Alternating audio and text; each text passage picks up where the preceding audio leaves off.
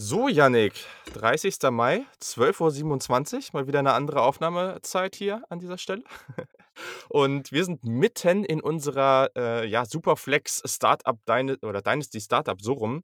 Sehr, sehr spannend alles. Wir sind, wir haben gestern Morgen um 9 angefangen. Wir sind schon Anfang der zweiten Runde. Es geht super schnell hier voran. also nicht. Aber ich glaube, für uns läuft es bisher ganz gut, oder? Also ich Ja, bin soweit zufrieden. ich glaube, wir können uns bis jetzt, äh, nicht beschweren. Der Quarterback-Run ist for real, ähm, den du mit dem Format Superflex ausgelöst hast, aber, ähm, für uns läuft es, glaube ich, ganz ganz okay. Jetzt ist grade der nächste Pick reingekommen, habe ich schon gesehen. Baker so? Mayfield. Ui. Oh krass, okay. Ja, das ist echt heftig. Also, so 'n Leute Quarterback-Run habe ich auch noch nie erlebt, muss ich ehrlich sagen. Also, klar, am Anfang haben sind sind Mahomes und Co. gegangen. Wir haben Allen und also, Josh Allen und Dak Prescott gezogen. Für mich ganz klar in Superflex irgendwie, äh, Picks in der ersten Runde. Aber mittlerweile also, wir sind jetzt bei Pick, äh, 2, 4, also, zweite Runde, vierter Pick und mittlerweile sind schon Spieler von Bord wie Jalen Hurts, Aaron Rodgers, Baker Mayfield. Ähm, wer ist denn noch so von Bord hier? Das äh, Tua ist von Bord, Hm, Zach äh, Wilson, Zach Matt Wilson. Stafford.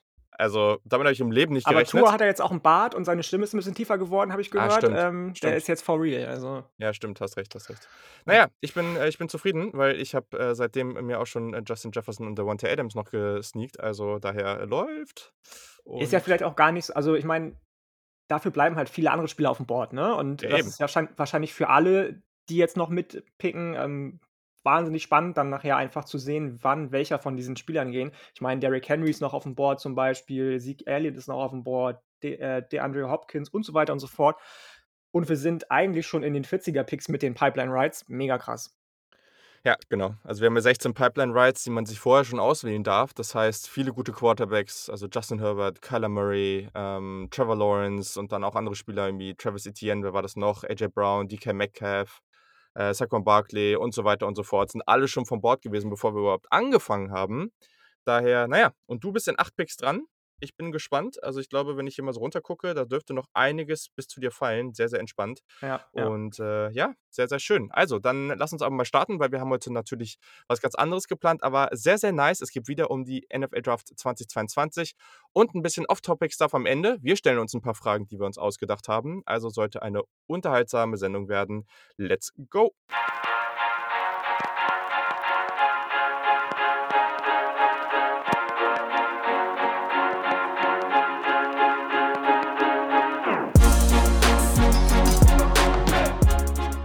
Einen wunderschönen guten Tag und herzlich willkommen zum Saturday Kickoff Podcast. Mein Name ist Julian Barsch und da drüben an am anderen Ende der Leitung natürlich Yannick Politowski. Ich hoffe, gut ausgeschlafen. Wir haben letzte Nacht noch äh, letzte Nacht, also letzten Abend noch sehr, sehr spät miteinander kommuniziert. Daher also, ich hoffe, du bist fit für diese Ausgabe. Klar, ich bin fit. Alles easy, alles gut. Alles easy, sagt er. Sehr, sehr schön. Okay, cool. Ja, wir haben heute einiges vor. Ähm, wir haben schon 'n bisschen was gespoilert auf Twitter und Co. Was heißt gespoilert? Zum Thema. Und wir haben gemerkt, da ist auch 'n gewisser Hype bei euch da. Wir draften Non-Quarterbacks der 2022er Draft. Wir schauen mal, welche Spieler da ganz oben am Start sind und wollen euch damit so 'ne kleine Preview geben auf eine spielerische Art und Weise. Später haben wir dann noch ein kleines Fragenformat. Ich denke, das wird ganz unterhaltsam. Aber an einer Stelle will ich noch mal kurz was sagen, weil das ist so, so crazy, was grade abgeht. Normalerweise war es eigentlich so, dass, ja, kurz nach der Draft, wenn wir so die Berichterstattung abgeschlossen haben, dass die Zahlen auch wieder deutlich runtergingen. Und das, was grade passiert, ist echt mega verrückt. 'N paar von euch haben vielleicht auch gesehen, dass wir neulich mal irgendwie bei den Sportpodcasts in Deutschland irgendwie in auf auf Platz 35, 36, 37 waren, dass wir irgendwie auf Platz 2 bei unter allen Football-Podcasts mal zwischendurch waren. Ähm, natürlich nur Momentaufnahmen, aber also, die Zahlen sind grade also, am Höhepunkt so so hoch, wie es g grade mal auch noch mitten in der Draftphase war. Also, richtig, richtig verrückt. Ähm, die letzte Folge, äh, könnte jetzt auch wieder zu einer der 1, 2 erfolgreichsten überhaupt werden, die wir hatten. Und ja, da wollten wir uns erst mal bedanken. Das ist unglaublich cool. Und an dieser Stelle auch noch mal 'n kleinen Aufruf starten. Es sind schon einige Supporter und das ist ultra cool. Aber ich meine, wenn wir nur 10, 20 % von unseren Hörern und Hörerinnen, äh, dazu motivieren könnten, Supporter zu werden, äh, und wir wir hoffen ja auch, dass wir euch damit einiges bieten können, was ihr als SupporterInnen dann noch alles so Schönes bekommt. Ähm, da ist ja einiges dabei. Auch 'ne unglaublich coole Community. Das macht so viel Spaß, mit den Leuten da immer im Austausch zu sein. Und, äh, ja, das würde uns 'ne ganze Menge bringen, unseren Zielen, die wir in den letzten Ausgaben ja auch geäußert haben, näher zu kommen, noch mehr Zeit in den Podcast zu stecken. Das wäre richtig, richtig nice. Also, wenn ihr da Fragen zu habt, meldet euch sehr, sehr gerne. Ähm, wir sind euch da unglaublich dankbar und ja, also, es gibt ja auch das kleinste Paket für irgendwie 2, 3 Euro im Monat. Ich glaube, das, äh, haben die meisten übrig und ihr würdet uns damit sehr, sehr helfen. Wie gesagt, meldet euch einfach bei uns, wenn Fragen sind und, äh, genau, dann wird das auf jeden Fall richtig nice. Und ja, Jannik, dein Name ist ja jetzt auch auf Apple Podcast zu sehen. Ich habe mich da jetzt noch mal drum gekümmert, weil geht ja nicht, dass, äh, dann nur mein Name steht. Ich Und, wusste das äh, halt ja. gar nicht immer. Ich habe das immer in allen Beschreibungen gesehen und klar, ähm, das hast du ja auch am Anfang gleich so eingestellt gehabt. Ich wusste das tatsächlich gar nicht, deswegen war das eher 'ne 'ne, ähm, verdutzte, scherzhafte Frage neulich auch, die ich dir gestellt habe und gar nicht irgendwie mit mit, äh mit Hate oder Rant verboten verbunden. Ähm, verboten, sehr gut. Ähm, ne, ähm, aber ja, das sieht schon sieht schon gut aus. Da findet man sich schon ähm, muss man sich schon auf die Schulter klopfen dann. Ist für mich auch immer noch relativ habe ich ja letzte Woche schon gesagt, dass es jetzt relativ genau 1 Jahr her ist, Ja. dass ich das 1. Mal hier war, ähm, immer noch nicht ganz greifbar. Das liegt definitiv auch an den Leuten, die uns unterstützen und die so Ja. 'ne geile Ja. Community für uns aufbauen beziehungsweise aufgebaut haben. Voll. Das ist echt das ist echt so nice, also, was da immer mehr und mehr zurückkommt von euch. Wir kriegen auch immer wieder irgendwelche Rückmeldungen. Ich habe jetzt auch ich weiß gar nicht, wer das war, aber einer hat uns auch geschrieben und hat irgendwie gesagt, dass er den Podcast mega feiert, dadurch mehr in den College Football reinkommt, dass er auch unsere Off-Topic-Themen rund um Ernährung und sonst wie irgendwie ganz super spannend fand und die da jetzt 'n bisschen was, äh, rumprobieren und so. Also, total cool. Und das ja, das freut uns auf jeden Fall. Und also, für die, die's nicht wissen, ich habe das ja neulich gepostet, dass wir da ganz gut gerankt waren und dass das voll cool ist. Und dann stand nur meinen mein Name unter dem Podcast und ich habe ja schon vor ewiger Zeit, ähm, bei unserem, äh, Podcast-Host, also dieser Hosting-Website, eingetragen, dass, äh, unsere beiden Namen da stehen, aber anscheinend hat Apple Podcast das irgendwie nicht übernommen. Und, äh, genau, da bin ich jetzt noch mal habe ich noch mal dem Support geschrieben und jetzt ist das Ganze auch behoben und jetzt steht da auch, dass wir da beide mitmachen, weil so ist es ja auch und so gehört sich das. Äh, genau, also, wie gesagt, sehr, sehr geil, dass ihr alle am Start seid, dass so viele von euch zuhören. Das ist richtig cool und dafür wollen wir euch natürlich auch heute auch wieder eine hervorragende Sendung liefern. Und da starten wir mal gleich, Jannik. Wir draften Non-Quarterbacks der 2022 Draft. Wir draften jeder 8 Spieler abwechselnd, kein Snake-Prinzip, einfach abwechselnd. Wie gesagt, es ist offensichtlich, es dürfen keine Quarterbacks sein. Wir haben 'ne Quarterback-Preview schon gemacht, also, wer die nicht gehört hat, einfach noch mal zurückgehen. Das war vorletzte Folge, genau. Mhm. Die Spieler müssen draft-eligible sein und 'n kleiner Twist noch dabei, wir vergeben ja nach jedem Pick einen Score, wie wie sicher wir uns sind, dass sie im nächsten Jahr wirklich in Runde 1 oder sehr, sehr hoch gehen. Das heißt, jeder von uns hat Punkt 1 bis also, 1 bis 8 Punkte und jeden davon dürfen wir einmal vergeben. Das heißt, wenn wir den 1. Spieler ziehen und wir sagen: „Oh, ich bin extrem sicher, dass der in Runde 1 geht“, dann gebe ich dem vielleicht die 8 Punkte, so. Wenn ich mir bei 'nem Spieler extrem unsicher bin, dann gebe ich dem einen Pu den einen Punkt, so. Aber ich kann nur jeden Punkt einmal vergeben. Und dann könnt ihr da vielleicht auch noch mal sehen. Vielleicht gibt's auch 'n Spieler, der mehr Upside hat. Wir haben den vielleicht höher, aber wir sagen: „Ah, mal gucken, wie das nächstes Jahr läuft. Es könnte auch sein, dass der noch fällt.“ Ist einfach noch mal so 'n kleiner Twist. Und genau. Ich hoffe, ich habe es gut erklärt, Jannik. Ja, i i mir fällt jetzt grade nix ein, was daran hätte falsch sein können. Also, ne.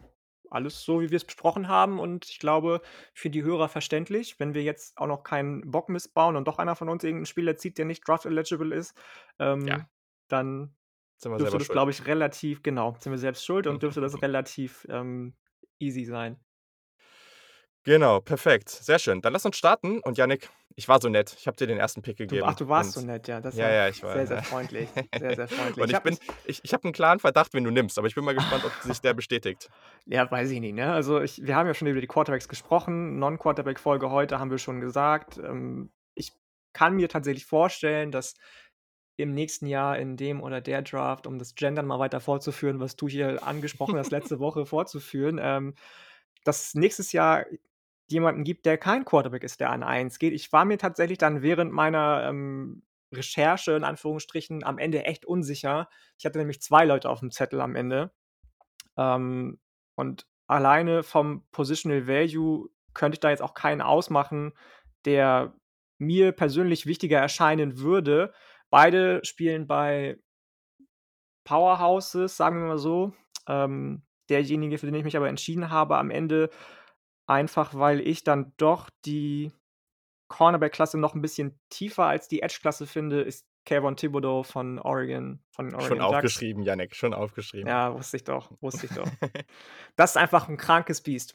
Krankes Biest, krankes Monster, allgemein die Defensive von Oregon, was da rumläuft, auch mit Noah Sewell und wie sie alle heißen. Das sind ganz krasse Physical Specimen alle, die sich bewegen, als wären sie irgendwelche, weiß ich nicht, Kampfsportler, aber dabei 250, 260 Pfund wiegen. Ganz, ganz unterhaltsam anzugucken und was bei Kayvon Thibodeau einfach so ins Auge sticht, hast du mir ja auch schon geschrieben, das ist auch einfach so ist dieser krasse Get-Off. Wie schnell ist der einfach bitte? Wie schnell, wie flink ist der? Die Amerikaner würden jetzt wieder sagen, es gibt 'n Unterschied zwischen quick und fast, bla bla bla bla bla. Er ist beides. Mega krasses Biest einfach, setzt seine Hände gut ein, hat in seiner, ähm, äh, weiß ich gar nicht, das war die Freshman-Saison, glaube ich schon, Mhm. 9,5 Sacks gehabt, 14,5 Tackle for Loss oder so. Ich es ist wie so oft bei so guten Spielern, wie wir ja auch letztes Jahr in der Quarterback, äh, Folge zum Beispiel gesagt haben, wenn man zu viel sagt und zu viel evaluiert, findet man natürlich Fehler.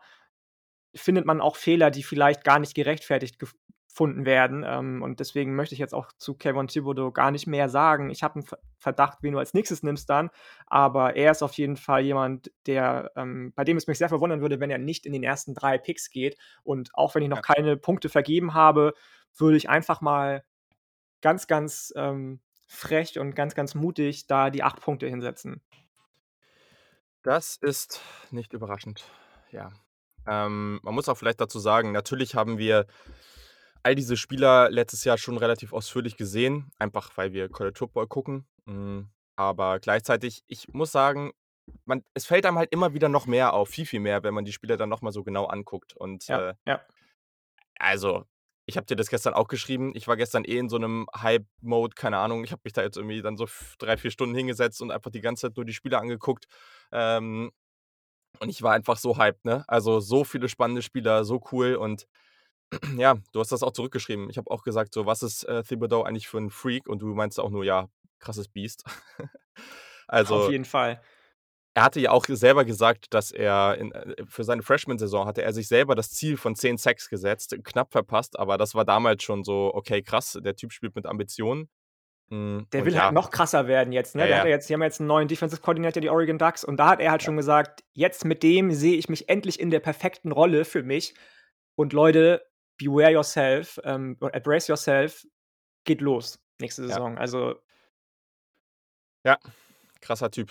6'5", 240 Ja, Pfund. ja. Ähm, er soll nächstes Jahr mehr so als Stand-up, ähm, agieren. Das wird sehr, sehr spannend, aber ich glaube halt auch, dass er diese Maße dafür hat. Also also, dieser Burst, ne, dieser dieser Get-Off mit dem Snap-Timing, das ist noch mal das Nächste. Es ist nicht nur, dass er athletisch ist, das Snap-Timing ist auch noch mega krass. Absurde Movement-Skills, super dynamisch. Ähm, ich fand auch diesen er hat auch 'n gewissen Bend beim Speed Rush, ne? Also, da ist schon da ist schon richtig viel, was sehr, sehr spaßig ist. Und, ähm, ja, ich habe es erwartet und ich tue mich jetzt grade schwer, weil ich habe einen Spieler einfach nur aus Positional Value Sicht, weil ich, ähm, Cornerbacks immer dann noch 'n bisschen wichtiger finde, höher. Ich tue mich so schwer, weil ich habe Schiss, dass du einen anderen dann wegnimmst danach. Ähm, na ja, egal, wen ich auch nehme, du wirst vielleicht den anderen danach nehmen, mal gucken. Ähm, aber den einen auf jeden Fall. Ähm, ne, aber es gab einen Cornerback, in den habe ich mich so 'n bisschen schockverliebt und den kannte ich natürlich vorher und ich weiß, dass du den auch relativ gerne magst, aber irgendwie hatte ich den vorher noch nicht so auf dem Schirm und irgendwie jetzt, äh, ist der ja sehr, sehr hoch auf meinem Board. Ich gehe aber natürlich mit dem Offensichtlichen, weil den muss man an dieser Stelle einfach nehmen und, äh, sonst würde mir der ein oder andere LSU-Fan an dieser Stelle den Kopf abreißen, wenn ich das nicht Luca würde würde. nie wieder zur Preview kommen mit zu uns. Ja, ich glaube ich glaube auch. Deswegen, ähm, ja, mein Nummer 1 Spieler aufm Board aktuell Derek Stingley Jr., ähm, krasser Typ auf jeden Fall. Das muss man einfach mal so sagen. Ähm, als Cornerback schon im 1. Jahr als Freshman hat er einfach komplett alles abgebrannt, was geht. Ähm, ja, das ist heftig, muss ich einfach muss ich einfach echt so sagen. Also, was der da gemacht hat, wirklich unglaublich stark. Also, ähm, der hat halt auch die Größe, ne? 6'1", Mhm. 195 Pfund, ähm, hatte 2020 leider einige Verletzungsprobleme, aber in 2019 halt als Freshman 6 Interceptions, unglaublich gute Plays, wo er wo er praktisch am Catchpoint selber Wide Receiver spielt. Der hat halt diese Cover-Skills, er hat relativ schnelle Redirection-Skills, auch grade für die Größe ist das super. Teilweise echt 'n absurden Break aufm Ball. Also, äh, ja, und ich sage mal so, der ist du durchaus gewillt, physisch ins Tackling zu gehen. Natürlich kann die Technik noch besser werden, aber das sagst du ja bei fast jedem Cornerback. Und ja, ich glaube, also der spielt in einer tollen Secondary auch 2021 wieder. Mal gucken, was das Rest des, also der Rest des Teams macht. Ähm, das ist ein bisschen unsicher. Aber ich glaube, es ist nicht übertrieben zu sagen, dass das einer der, eines der besseren Cornerback-Prospects der letzten Jahre sein kann oder sein wird. Ich glaube, das ist relativ wahrscheinlich. Ich gucke gerade aufs Board. Ich weiß nicht, ob ich woanders, weil wenn es einfach darum geht, dass ich mir sicher bin, dass ein Spieler in der ersten Runde gezogen wird, dann gibt es halt hier noch ein paar andere Spieler, bei denen ich sage so: „Yo, ähm, vielleicht will ich da mir meine 8 noch aufsparen“, weil bei Stingley Jr. ich glaube, dass das sehr, sehr wahrscheinlich ist, aber gleichzeitig er hatte Verletzungen, ähm, und, äh, das, was man häufig sieht, ist ja auch, wenn jemand als Freshman schon so stark ist und danach vielleicht nicht ganz diese Leistung erreicht, ne, und dann praktisch sich nicht steigert, was super schwer ist, weil der als Freshman schon so gut ist. Ich glaube 38 Completion Rate nur zugelassen in 2019 als Freshman, ja, das war auch völlig Wahnsinn. heftig. Völlig heftig. Ähm, ich glaube, ich gebe meine 7. Ich glaube, ich Okay. spare mir meine 8 noch auf. Ähm, aber ja, 7 ist ja immer noch sehr, sehr Das ist 'n sicher. ganz Also ganz spannender Punkt, den du angesprochen hast grade, ne? Das haben wir ja, ähm, auch in den Previews jetzt in den letzten Monaten immer mal wieder gehört und gesagt auch, dass, ähm, die NFL relativ starken Recency Bias einfach, ähm, fährt. Und wenn dann einfach 2 Jahre nichts gekommen ist von dir, mhm. dann ist es auch immer schwierig zu sagen: „Okay, wir gehen jetzt auf das Tape, was wir von vor 2 Jahren gesehen haben.“ Das kommt nicht so oft vor. Deswegen finde ich's, glaube ich, relativ clever, dass du jetzt mit 7 Punkten nur gegangen bist und sehr, sehr richtig, was du gesagt hast am Ende noch mal. Ich habe 'n Verdacht, welchen in welchen Cornerback du dich noch schockverliebt hast. Ich weiß gar nicht sogar, ob ich den jetzt auch nehme direkt, ähm, Ja, ich es ist spannend. Also, ich habe auf jeden Fall einen Spieler im Blick, bei dem ich diese 8 Punkte vergebe. Da habe ich ja auch 'ne ja, Begründung ja, dann für, aber okay. Bin mal gespannt, wann der jetzt geht. Ähm, ja, Ich bin du gespannt, ob das darfst auf jeden Fall weitermachen. Also, Offensiv ich oder Defensivspieler ist bei dir. ja, aber du darfst Äh, erst mal gerne weitermachen. es ist es ist auf jeden Fall echt schwierig. Ähm Ja, gute Frage. Ich habe eigentlich damit gerechnet, dass das die ersten beiden Picks sind und trotzdem weiß ich jetzt nicht weiter. Ich wollte grad sagen, bei mir sind auch Das die ersten beiden vom Board. ja. Also, man kann einfach weitermachen. Ja, ja, ja. Ähm, ne, pass auf. Ich mache Folgendes, und zwar, weil ich einfach alleine von den physischen Tools her, auch wenn ich dir wahrscheinlich sehr wehtue damit jetzt, weil es mich nicht der ist, den du erwartest an der Position, ähm, niemanden sehe, der da auch ansatzweise nur in irgendeine ähnliche Richtung geht, äh, nehme ich einen Wide Receiver und nehme von Georgia trotz seines, äh, Kreuzbandrisses George Pickens. Hätte ich Witzig. bestimmt noch früher bek äh, später bekommen, aber also, glaube ich zumindest, Ich kann dir mal aber sagen, den hättest du viel später bekommen, weil bei dem bin ich mir echt super unsicher, wie sich das alles entwickelt. Also, den ich glaube, da hatte ich viele Spieler vorher gehabt. ich ich glaube einfach, dass das ich habe das schon in den Dra Draft Previews viel zu oft gesagt und, ähm, mich auch viel zu oft mit reingeritten selbst, dass ich einfach eh anders als du eher Fan von diesen physischen Monstern auf der Wide Receiver Mhm, Position bin. Ich mag ja auch DK Metcalf zum Beispiel sehr mhm, gerne und da kommt er halt, ich will nicht sagen ansatzweise ran, aber ansatzweise ran, so, ähm, und hat dafür auch noch einfach so einen krassen also, ich finde seinen seinen Burst mega, ich finde seine Hände gut, ich finde die Hand-Eye-Coordination gut, über 15 Yards pro Catch in den letzten beiden Jahren. Das musst du erst mal machen mit dem Quarterback-Play, was was Georgia hatte in den letzten 2 Jahren.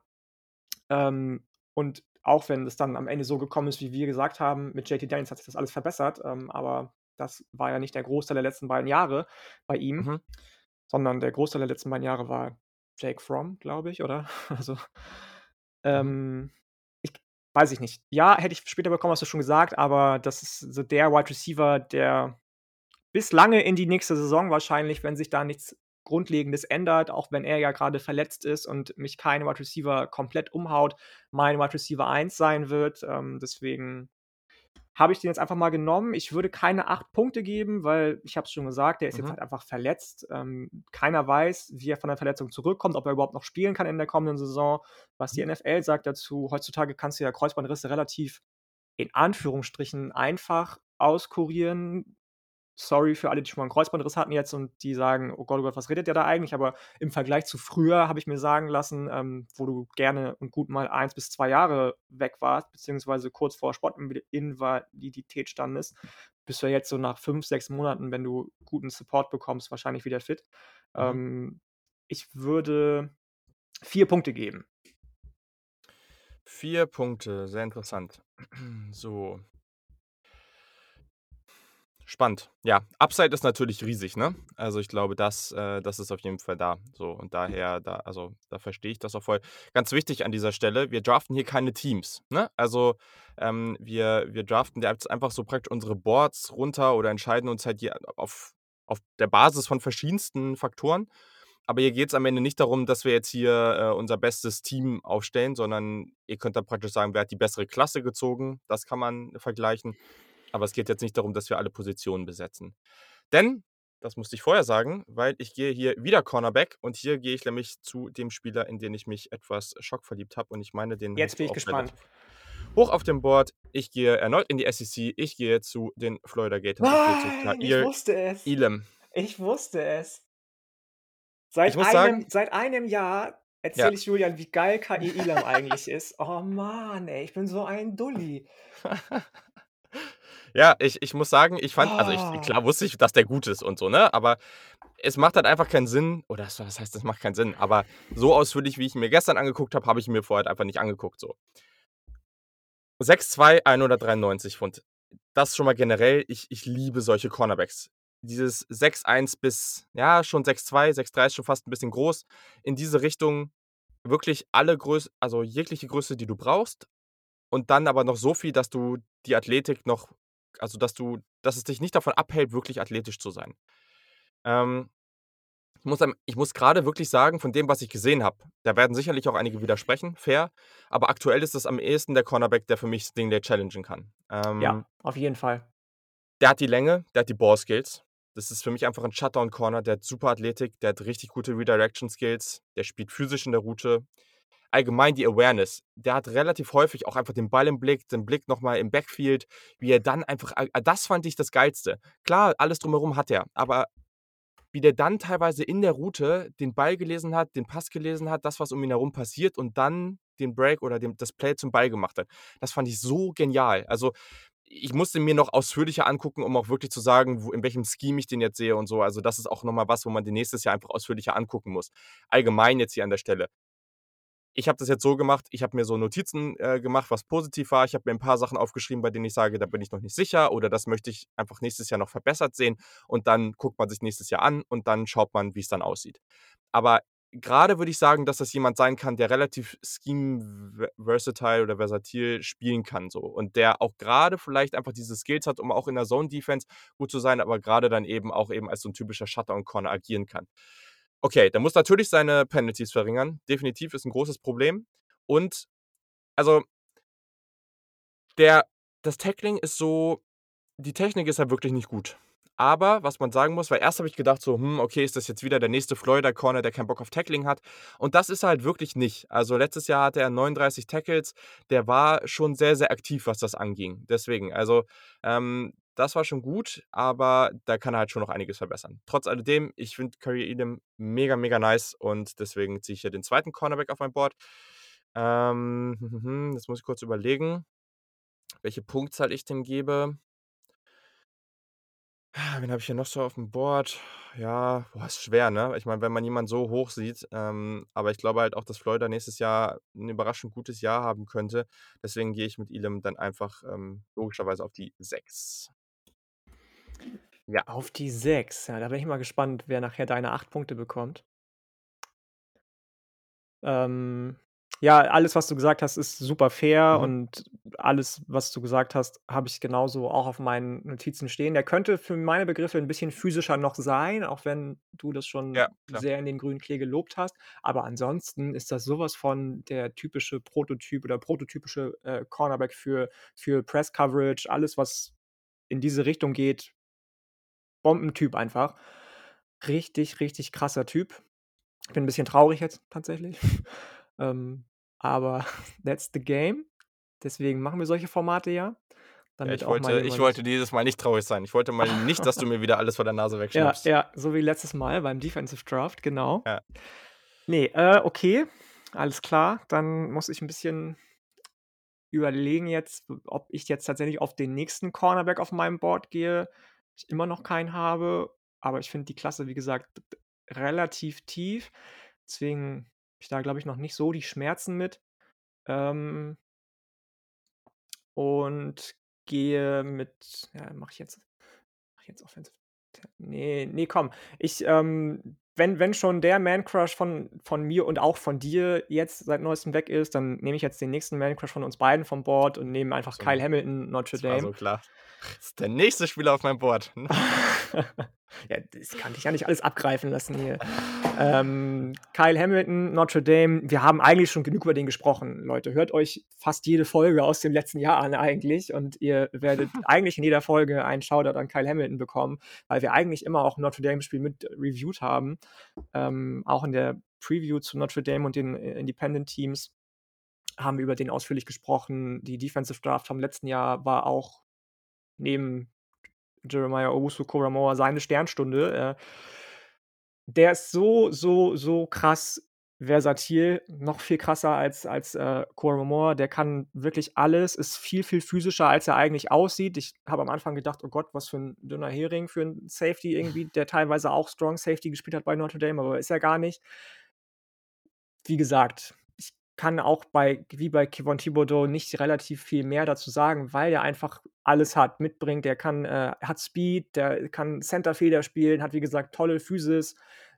Einfach der nächste Notre Dame Defender, der alle überraschen wird, hoffentlich, beziehungsweise nicht überraschen wird, aber alle alle verwundern wird. Alle werden ihn bewundern. Das ist das richtige Wort, glaube ich. Das hoffe ich für ihn zumindest, dass der die Bühne bekommt, die er verdient im nächsten nächsten Jahr im NFL-Draft. Ist halt 'n Safety, die ja nicht mit so viel Liebe überschüttet wurde in den letzten Draftjahren, ähm, weswegen er bei mir ähm, auch nur 3 Punkte bekommt.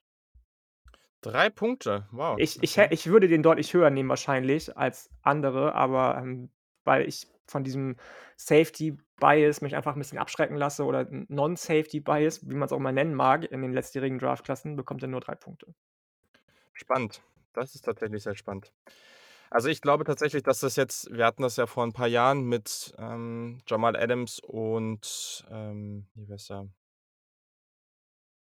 Einer meiner absoluten Lieblingsspieler, dessen Name mir grad nicht einfällt. Malik Hooker, so heißt er nämlich. Ähm, die ja auch relativ hoch gegangen sind. Äh, und ich glaube, Kyle Hamilton hat 'n sehr, sehr gute Chancen, Top 10 zu gehen. Hm, ich glaube, das ist wieder mal einer dieser Spieler, der einfach als so versatil und so stark angesehen wird. Also, ich bin mal gespannt, ob er wirklich so groß ist, aber irgendwie 6'3, 6'4 groß. Diese Mischung bei 'nem Safety aus so Länge und Explosivität ist so heftig. Das ist 'n furchtloser Tackler. Die Range beim Tackling, aber auch in Coverage ist richtig, richtig stark. Gap Shooting ist da, explosiv aus dem Break. Ich finde, der hat alles, um Tight Ends covern zu können. Und der wird halt auch relativ selten von Misdirection versetzt. Also, da hat er auch wirklich gute Awareness gezeigt. Ich finde den mega. Ähm, muss jetzt hier auch noch mal kurz gucken. Ich glaube, das ist tatsächlich auch auch wenn ich mal gespannt bin auf die Safety-Klasse ne, ne, ein ein Safety habe ich noch relativ am Ende, aber sonst habe ich jetzt hier grade keinen anderen Safety aufm Board. Also, spannend. Und jetzt bin ich an dieser Stelle, an der ich eigentlich nicht sein wollte. Ich habe Das hast nämlich du dir selbst eingebrockt. Ja. Ich habe halt 2 Spieler auf der gleichen Position. Ich habe den einen Spieler, dem ich die 8 Punkte geben würde. Ähm, und ich habe 'n anderen Spieler auf der gleichen Position, den ich vielleicht sogar noch 'n Tacken höher ziehe. Boah, weiß ich auch nicht. Habe ich am also, okay, krass. Oder weiß Wenn der ja, eine wo schon 8 Punkte bekommt und der andere noch Ja, aber das hat das hat das hat 'n Grund. Ah, Mann, ey, aber jetzt dadurch, dass ich zu viel gespoilert habe na ja, aber es heißt ja nicht, dass ich ich weiß auch noch nicht, ob ich die also, ich habe die hier in so 'ner Tier. Ich weiß noch nicht, wen ich davon dann mit den anderen Spielern als äh, danach ziehen würde. Das ist super schwer grade. Egal, ich gehe mal weiter. Ähm, ich gehe und das mache ich ja bei der Draft gerne, ich gehe mit Upside das klingt komisch vor dem anderen Spieler, aber ich gehe mit Upside, ähm, über über Floor. Und ich gehe mit Kenyon Green von Texas A&M. Ah, Offensive okay. Tackle. 6'4, 325. Ähm, krasses Tier. Also, der hat letztes Jahr als als Sophomore war All-American Left Guard. Ähm, der wird jetzt Left Tackle spielen. Und das ist so 'n bisschen das Problem was heißt Problem? Das ist das man weiß jetzt noch nicht, wie er auf Tackle spielen wird einfach. Hm Und ich glaube, am Ende könnte er halt Offensive Tackle 1 sein. Ich glaube, das Upside hat er, habe ich ihn auch in einigen Rankings schon gesehen. Der hat 'ne gute Balance, der ist explosiv, der bewegt sich gut für seine Größe. Der hat Awareness und Alter, der hat Power bis zum geht nicht mehr. Junge, also, der schiebt D-Liner da teilweise aus'm Weg, als ob die irgendwie nichts wären. Das ist so verrückt. Der sorgt im Run Game für Junge, richtig so ein Movement. Feuerball, Junge. Und ich bin jetzt halt einfach gespannt, was der dann grade, wenn's gegen den Speed Rusher, ähm, geht auf auf Tackle, wie der dann halt mit seiner Foot Quickness unterwegs ist. Das fand ich grad schwierig einzuschätzen. Ich sehe halt hier 'n bisschen mehr Upside.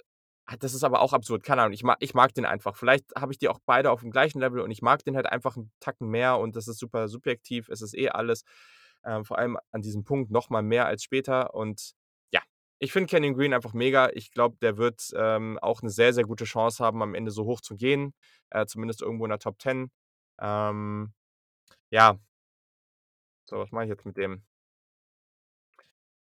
Vor allem, wenn ich den anderen Spieler nicht kriege, aber ich gebe ihm jetzt ich glaube, grade bei Kenyon Green, da gehe ich tatsächlich 'n bisschen weiter runter. Also, klar, Offensive Tackle, der der Value ist einfach groß und die Spieler werden hochgezogen und deswegen selbst als Guard, wenn er gut spielt und so weiterspielt, kann ich mir vorstellen, dass der irgendwie Mitte, Ende Runde 1 geht, aber ich gebe ihm jetzt mal hier, ähm, die 4 Punkte, glaube ich. Ja, genau, das mache ich so. So. 4 Punkte. Ah, okay. Ist, glaube ich, okay. Auch gemacht, Ja, ist, also. glaube ich, okay. Ähm, ja, dann bleiben wir doch mal auf der Position. Wir sind, äh, Nein. wahrscheinlich super, super Nein. SEC-biased heute auch Don't do it, irgendwie. don't do it. Sorry an alle Leute, die irgendwie Fans von der von der von der Big 12 sind oder von, ähm von von von Group of 5 Teams. Ich habe heute beim Zusammenstellen des Boards heute Morgen noch mal gedacht: „Oh Gott, oh Gott, viel zu viele SEC-Spieler.“ Ähm, ja, was soll ich machen? Natürlich mache ich das jetzt. Natürlich nehme ich Evan Neal jetzt. Was willst du eigentlich? Nein, das Also, wäre die 8 was gewesen. was hast du eigentlich was was denkst du eigentlich? Also, ich meine Ah. Nein, Evan Neal wird aber wahrscheinlich ähnliche, in Anführungsstrichen, Probleme, wenn man sie Probleme nennen kann, ähm, haben wie Kenyon Green von Texas A&M, weil er ja seine Position wechseln werden, äh, müssen wird, so rum, bei bei Alabama. Der hat ja erst auf Left Guard auf Right Guard gespielt, dann auf Right Tackle Ja. und jetzt wird er, nachdem Alex Aber er Leatherwood hat in halt die schon Tackle NFL gespielt, ne? richtig, Also, nachdem er ähm, nachdem Leatherwood in die NFL gegangen ist, zu Ja. den Raiders in der Ja. 1. Runde noch mal, äh, kurz Feuer äh, ähm, hier, ne, Öl ins Feuer gießen hier, ähm, wird er auf Left Tackle wechseln und das ist halt jemand, bei dem ich zu 100 % mir sicher bin, wirklich zu 100 %, dass der explodieren wird in der NFL. Der muss einzig und allein daran arbeiten, dass er nicht zu vorschnell reagiert, was echt oft zu Penalties geführt hat in den letzten Jahren bei ihm. Aber ansonsten ist das einfach 'n Typ das ist kein Baum, das ist 'n keine Ahnung. Ha hast du hast du, ähm, äh, hier hier, äh, schon schon Godzilla vs. Kong gesehen oder wie das heißt? Äh, ne, das habe ich tatsächlich nicht gesehen, äh, Und da da gibt es da gibt es einen so 'n Titan, das sind ja sind ja diese diese Kai Ka Kai-Juns irgendwie, keine Ahnung, wie die heißen. Der ist quasi ein Berg ein bewaldeter Berg auf 4 Beinen. So, und das ist Neal für mich. Ich habe so was noch nicht gesehen, wie man so einen krassen Anker setzen kann wie der Typ. Wie man eigentlich, abgesehen von so 1, 2 Handmoves, die er noch 'n bisschen verfeinern muss, alles schon auf allen Positionen in der Offensive Line Mhm. können kann. Und, ähm, ja, ist für mich ganz klar Stand jetzt, auch wenn ich Kenyon Green auch sehr mag, Offensive Tackle Nummer 1 in der Klasse, weil er eben, du hast es gesagt, schon Offensive Tackle gespielt hat auch. Und, ähm, da ich habe jetzt, äh, 8, 4 und 3 Punkte vergeben. Natürlich gebe ich da 7 Punkte. Also, da führt gar kein Weg dran vorbei. So, Evan Neal ist 6'7 und wiegt 360 Pfund. Es gibt für mich keinen Weg daran vorbei und vielleicht le lehne ich mich jetzt zu weit aus'm Fenster. Mit den Maßen kann der auch nur 'ne durchschnittliche Saison spielen. Für mich gibt's keinen Weg daran vorbei, dass der nicht in der 1. Runde geht. Mekhi Becton ist auch gegangen und ich glaube einfach, Evan Neal ist zu dominant und der wird 100% %ig einfach wegen Positional Value und der wird 100 % in der 1. Runde gehen. Der lässt halt viele physisch starke Spieler wie so kleine Figürchen aussehen. Das ist der hat also, überraschend schnelle Füße für seine Größe, finde ich. Also, ich finde es echt die Movement Skills sind okay für die Maße. Und der kann halt auch bei den bei seiner Nebenposi also, bei keine Ahnung, wenn er jetzt irgendwie Right Tackle spielt, dann dann, äh, für auf Ref äh, auf Right Guard so, kann er durchaus auch einfach mal mit seiner Schulter so aushelfen, weißt du, wenn wenn da irgendjemand so neben ihm versucht durchzukommen, weil er einfach so breit ist. Die wenigsten selbst wenn sie lang lange Arme haben, die wenigsten längeren Rusher werden ihn zum Beispiel mit so 'nem Longarm oder so was schlagen können. Das klappt einfach nicht. Ich habe das so oft auf Tape gesehen, wie die's versucht haben. Das wird nix. Ich an manchen Stellen hat er noch 'ne relativ auf relativ aufrechte Haltung so, wenn er wenn er so im in in in äh, im Blocking ist. Und, ähm, das ist natürlich mit'm Leverage teilweise schwierig. Also, dadurch, dass er auch relativ lang ist, teilweise wartet er auch 'n bisschen zu lang. Also, er geht halt praktisch, äh, in seinen in seinen Slide in seinen Kick-Slide rein so und und dann wartet er praktisch so, bis er Kontakt zum Gegenspieler aufnimmt, während er schon vor ihm ist. Und dann teilweise lässt er so seinen seinen Oberkörper noch so 'n bisschen ungeschützt. Und, äh, dadurch, dass er dann teilweise so aufrecht ist, gibt es die Möglichkeit eben, dass wenn jemand dann mit vollem Anlauf direkt reingeht und sehr, sehr schnell agieren kann, schneller als er, dass sein Oberkörper beziehungsweise frei ist und dann die diese Balance, dieses Leverage er vielleicht 'n bisschen verliert durch die aufrechte Haltung von so 'nem Bull Rush. Ich glaube, das könnte noch ab und zu passieren, aber das ist halt auch einfach 'ne technische Sache, die musst du einfach anpassen und dann wird das schon. Und ja, den Rest hast du gesagt. Ganz, ganz spannender Spieler, wäre der Nächste bei mir gewesen. So. Du hast gesagt 7, glaube ich, ne, war das jetzt? Mhm, genau, Ähm 7. So, und jetzt kommen wir zur definitiv zur Defensive Line und da habe ich mich auch schwer getan, weil da gibt's ganz, ganz, ganz viele habe ich gestern auf Twitter auch schon geschri geschrieben. Es gibt relativ viele spannende Spieler da, finde ich. Also und ich tue mich grade wirklich schwer, wen ich dann dahinter, ähm, Thibodeau als Nächsten sehe so, ähm aber ich gehe jetzt mal hier nicht in die SEC und auch nicht in die Pac-12 und auch überhaupt nicht in irgendeine Power 5 Conference, sondern ich gehe zu einem Team, was nächstes Jahr auch wieder sehr, sehr stark sein wird und Uh, ich glaube, ich weiß, wen du nimmst. Myjai Sanders Ja, von genau. Cincinnati. Siggi, oh Senior, 6'5", 258. Ein brutaler First Step. Also, der ist echt, echt schnell, ähm, beim Get-Off. Der passt aber seinen Speed auch an. Also natürlich war die Konkurrenz nicht immer so gut, deswegen muss man mal schauen, aber es ist für mich immer ich finde das Argument persönlich immer so 'n bisschen vor allem bei bei, ähm, Division-I-Spielern finde ich das Argument immer so 'n bisschen semi. Also, wenn der Full Go geht, also vollen Speed geht, dann hat die Konkurrenz meist keine Chance. Hm, der hätte dieses Jahr schon Po Top-50-Pick sein können, bin ich mir relativ sicher. Gute Production bisher. Hat so 'n, wie die Amis immer gerne schreiben, so 'n long, wiry frame. Also, der ist relativ dünn, aber sehr, sehr durchtrainiert dabei so und das merkt man auch, wenn er spielt. Der hat 'n guten Arm-Over-Move mit seiner Länge, der ist unglaublich der ist nicht so breit, ne, und dadurch ist er auch ganz, ganz schwer greif zu greifen zu bekommen. Also, der der schafft das auch, sich gut so durchzuwinden durch den Kontakt und, äh, ich glaube halt, äh ich ich würde gerne dieses Jahr sehen, dass er vielleicht noch 'n bisschen mehr Power bekommt, ähm, einfach auch gegen den Run. Ich glaube, das wird ihm noch helfen, um dann das seine Position weit oben im Draft dann rechtfertigen. Hm. Und auch so dieses typische Ding, Plays auch wirklich zu beenden, so. Das geht an der einen oder anderen Stelle noch etwas besser. Aber ja, also, unglaublich spannender Spieler und, äh, wie gesagt, ich habe die Spieler jetzt dahinter hinter Thibodeau in der Defensive Line Class relativ nah beieinander. Also, das ist relativ austauschbar, aber ich mag den sehr, sehr gerne und grade mit seinem Value als Pass Rusher, den vielleicht noch mal 'n Tacken vor den anderen. Ähm, jetzt muss ich ja mal gucken hier. Ich habe 'n 7, 6 und 4 und, boah, bei Myjai Sanders ich glaube, es gibt hier andere Kandidaten, die vielleicht noch 'n bisschen sicherer sind. Aber wir müssen halt auch einfach jeden Punkt vergeben. Deswegen also, ich glaube, ich würde vielleicht 'n bisschen höher normalerweise mit ihm gehen, aber ich gebe ihm jetzt die 3, ähm, ah, beziehungsweise eigentlich Ne, ich gebe ihm die 5, weil meine 8 muss ich ja jetzt jemand anderen geben. Da habe ich mir jetzt hier 'ne Grube gegraben. Ähm, ja, bin ich muss ich jetzt noch mal schauen. Es gibt auf jeden Fall noch 'n paar Spieler, die vielleicht nicht ganz so das Upside für die Spitze haben, aber relativ safe sind. Da finde ich schon noch jemanden. Aber hier auf jeden Fall Myjai Sanders von Cincinnati und du darfst an 9 weitermachen. Dann machen wir das doch auch gleich mal.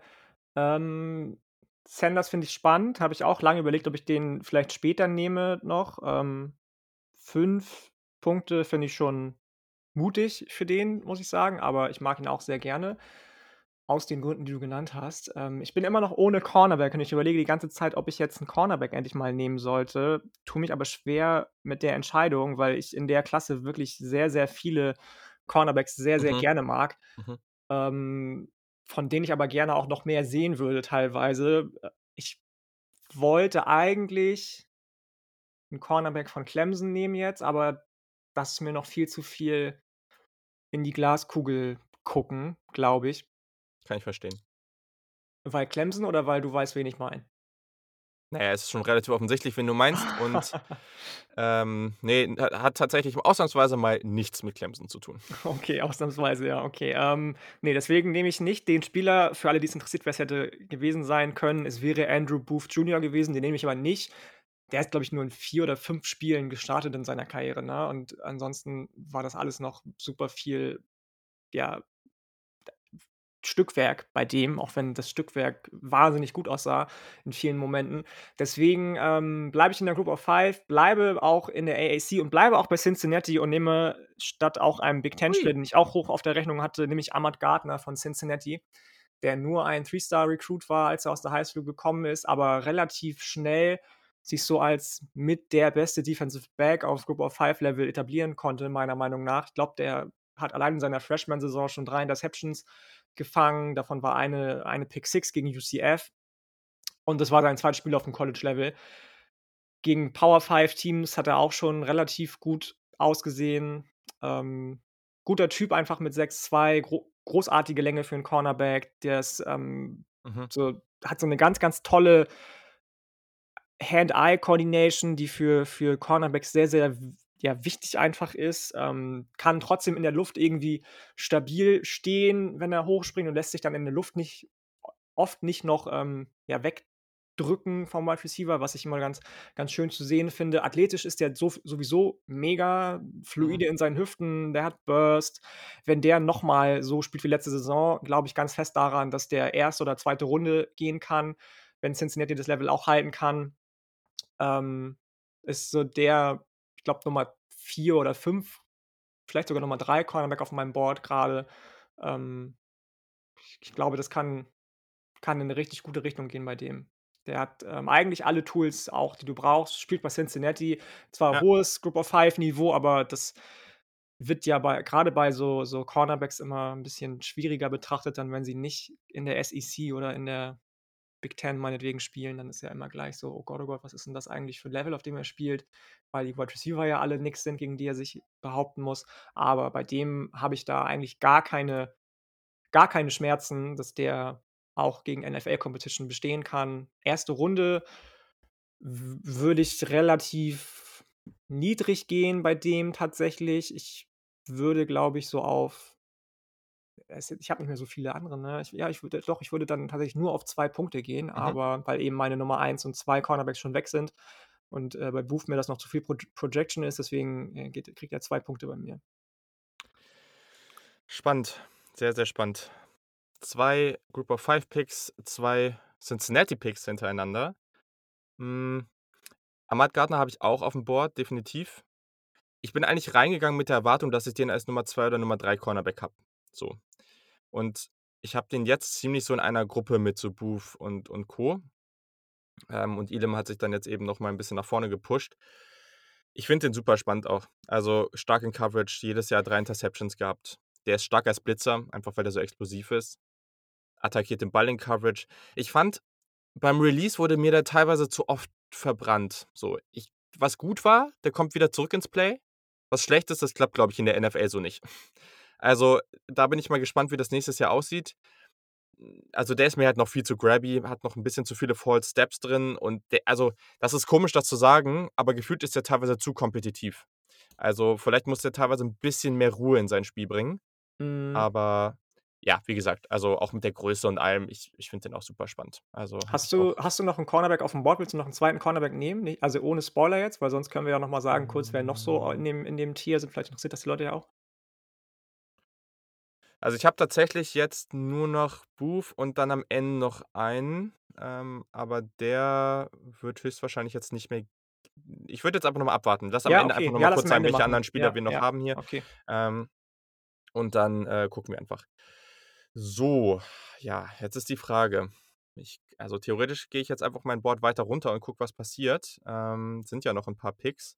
Ähm, daher mache ich das jetzt einfach mal so. Und dann gehe ich leider, leider, leider muss ich schon wieder in die SEC gehen, aber so ist es nun mal. Ich bin wieder in der Defensive Line und diesmal, ja, ich nenne es jetzt wirklich Defensive Line, weil das ist Come jemand, der der kann Inside und Outside gehen. Ähm, Texas A&M, äh, Mann. DeMarvin Leal. Ja, spannender Typ auf jeden Fall. Sehr, sehr spannend. 6'4", 290 Pfund Junior und der spielt halt nicht wie 290 Pfund. Also, das ist jemand, das ist so ich würde den schon durchaus als so 'ne disrupting Inside Force beschreiben, aber der kann halt Inside und Outside. So, der hat ganz, ganz tolle Plays als Outside Rusher Der hat auch gegen den Run. 75 von seinen Snaps nicht auf Defensive Tackle gespielt. Ja, ja, genau. So, also der von von seinen Maßen her ist das halt jemand mit den 290 Pfund und so. Das könnte natürlich 'n hervorragender Spieler für so 'ne 3-4 sein. Äh, ich bin ich bin sehr gespannt, wo das hingeht bei ihm. Der der ist halt super flexibel dabei. Ähm, ich fand die Awareness beim äh, bei Misdirection und Option Plays fand ich gut. Der macht sich ganz schmal in der Gap, um so durchzukommen. Hm, der Einsatz ist super. Ähm, also, der ist ich muss sagen, der ist grade noch mehr mit Einsatz und mit schierer Power erfolgreich als wirklich mit Moves, aber das kann halt auch noch kommen, ne? Also, ich finde wirklich, dass dass diese der bewegt sich eher wie jemand, der 250 Pfund wiegt und nicht wie 290. Sehr, sehr schnelle Reaktionen. Er hat relativ viele von diesen Plays, wo so 'n Screen Pass geworfen wird und der Wide Receiver wieder nach innen reinkommt und er dann praktisch redirected nach außen und dann noch das Play macht. Ähm, da gibt's einige von. Sack Production, ich glaube, das ist was auch grade für seine Position dann im Draft, äh, oder in der Draft oder wie auch immer ihr es nennen wollt, ist mir eigentlich egal. Äh, ähm, da glaube ich, sollte er noch etwas mehr liefern, damit er dann auch wirklich hochgeht. Also, ich glaube, wenn der jetzt 'ne Saison raushaut, wo er irgendwas zwischen 6 und 10 Sacks raushaut, ich glaube, dann hat er 'ne sehr, sehr gute Chance, in die Top 15 zu gehen. Das halte ich schon für nicht ganz unrealistisch. Genau. Und Ja, ja. jetzt muss ich kurz gucken. Hm. Boah, es ist schwierig. Ich glaube boah, fuck. Ha, wo gehe ich? Doch, ich gebe meine 8 Punkte woanders hin. Ähm, ich gehe mit ihm auf 3 Punkte, weil ich glaube tatsächlich, dass das auch so 'n Spieler sein könnte, der am Ende wie so 'n wie 'n paar von der Defensive den Defensive Tackles dieses Jahr enden könnte. So Levi On Onwuzurike und Co., so Anfang 2. Runde. Das könnte durchaus passieren bei ihm, je nachdem, wie er sich entwickelt. Und dadurch, ähm, packe ich ihn jetzt auf die 3. Ja, was soll ich sagen, ne? Ähm, wäre auch der nächste Spieler gewesen, den ich genommen hätte. Das wäre der Spieler gewesen, der dann bei mir die höchste noch verbliebene Punktzahl bekommen hätte, 6 Punkte. Ähm, ja, ich das 2. Mal 'n bisschen traurig heute, aber dann gleicht sich das zum letzten Jahr immerhin wieder aus. Das ist, äh, total in Ordnung und total fair, aber ich muss tatsächlich 'n bisschen überlegen jetzt, was ich mache, Mhm. weil ich mir relativ sicher mit meiner Herangehensweise eigentlich war mit, ähm, Edge, Offensive Tackle, Wide Receiver, Safety, Ja. Cornerback, dann dann Defensive Tackle, also noch mal D-Line. Ich überlege, ob ich noch 'n 2. Receiver nehme jetzt, weil irgendwie bei den Defensive Tackles mir dann doch so 'n bisschen der Glaube bei den Leuten, die ich noch aufm Board habe, fehlt, dass die wirklich in Runde 1 gehen könnten.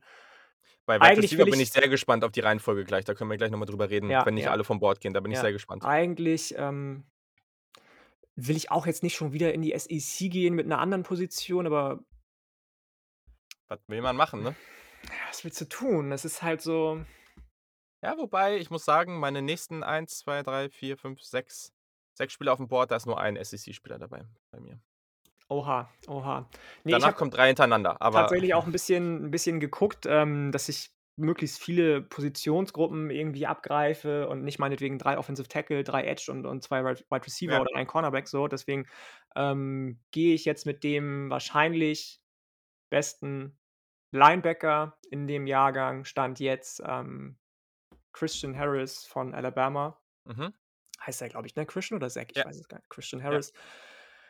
Ist, ähm, wenn auch auf ganz andere Art und Weise 'n ähnlicher Typ von der, ähm, Vielseitigkeit her wie der gute Texas A&M Spieler, den du eben genommen hast, DeMarvin Leal. Kann Inside und Outside spielen, ist bei beiden eigentlich so richtig wie so 'n die Amerikaner sagen immer so schön, dem ich kann das Wort immer nicht aussprechen, Dem-Manior oder so unterwegs, also so 'n richtiger Zerstörer einfach. Demeanor, ja. De Demeanor, äh, genau, danke schön.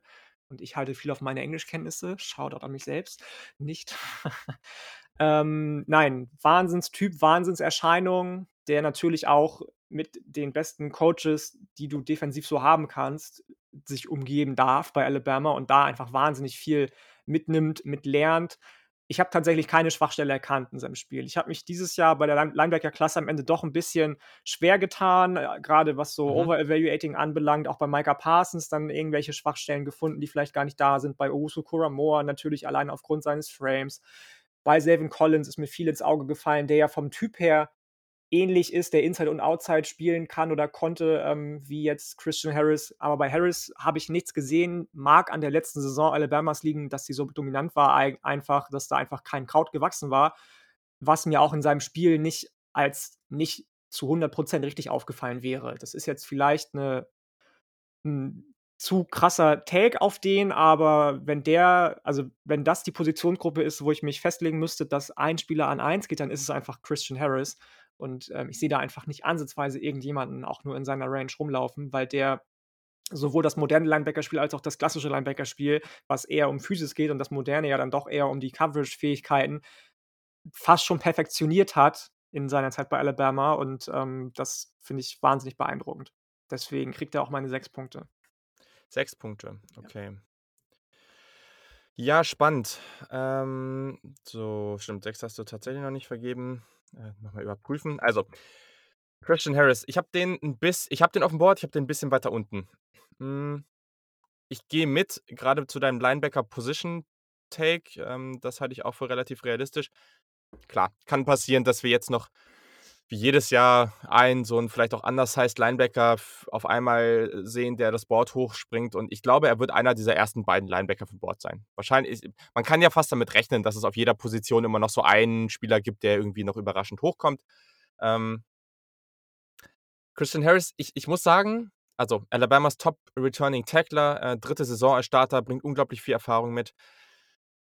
Ich würde gerne noch mehr von ihm sehen in dieser modernen NFL-Rolle, also oder modernen Linebacker-Rolle, so, weil das ist das, wo ich persönlich noch nicht so sold bin. Also, ich glaube, dass der noch 'n bisschen an Gewicht draufbringen muss.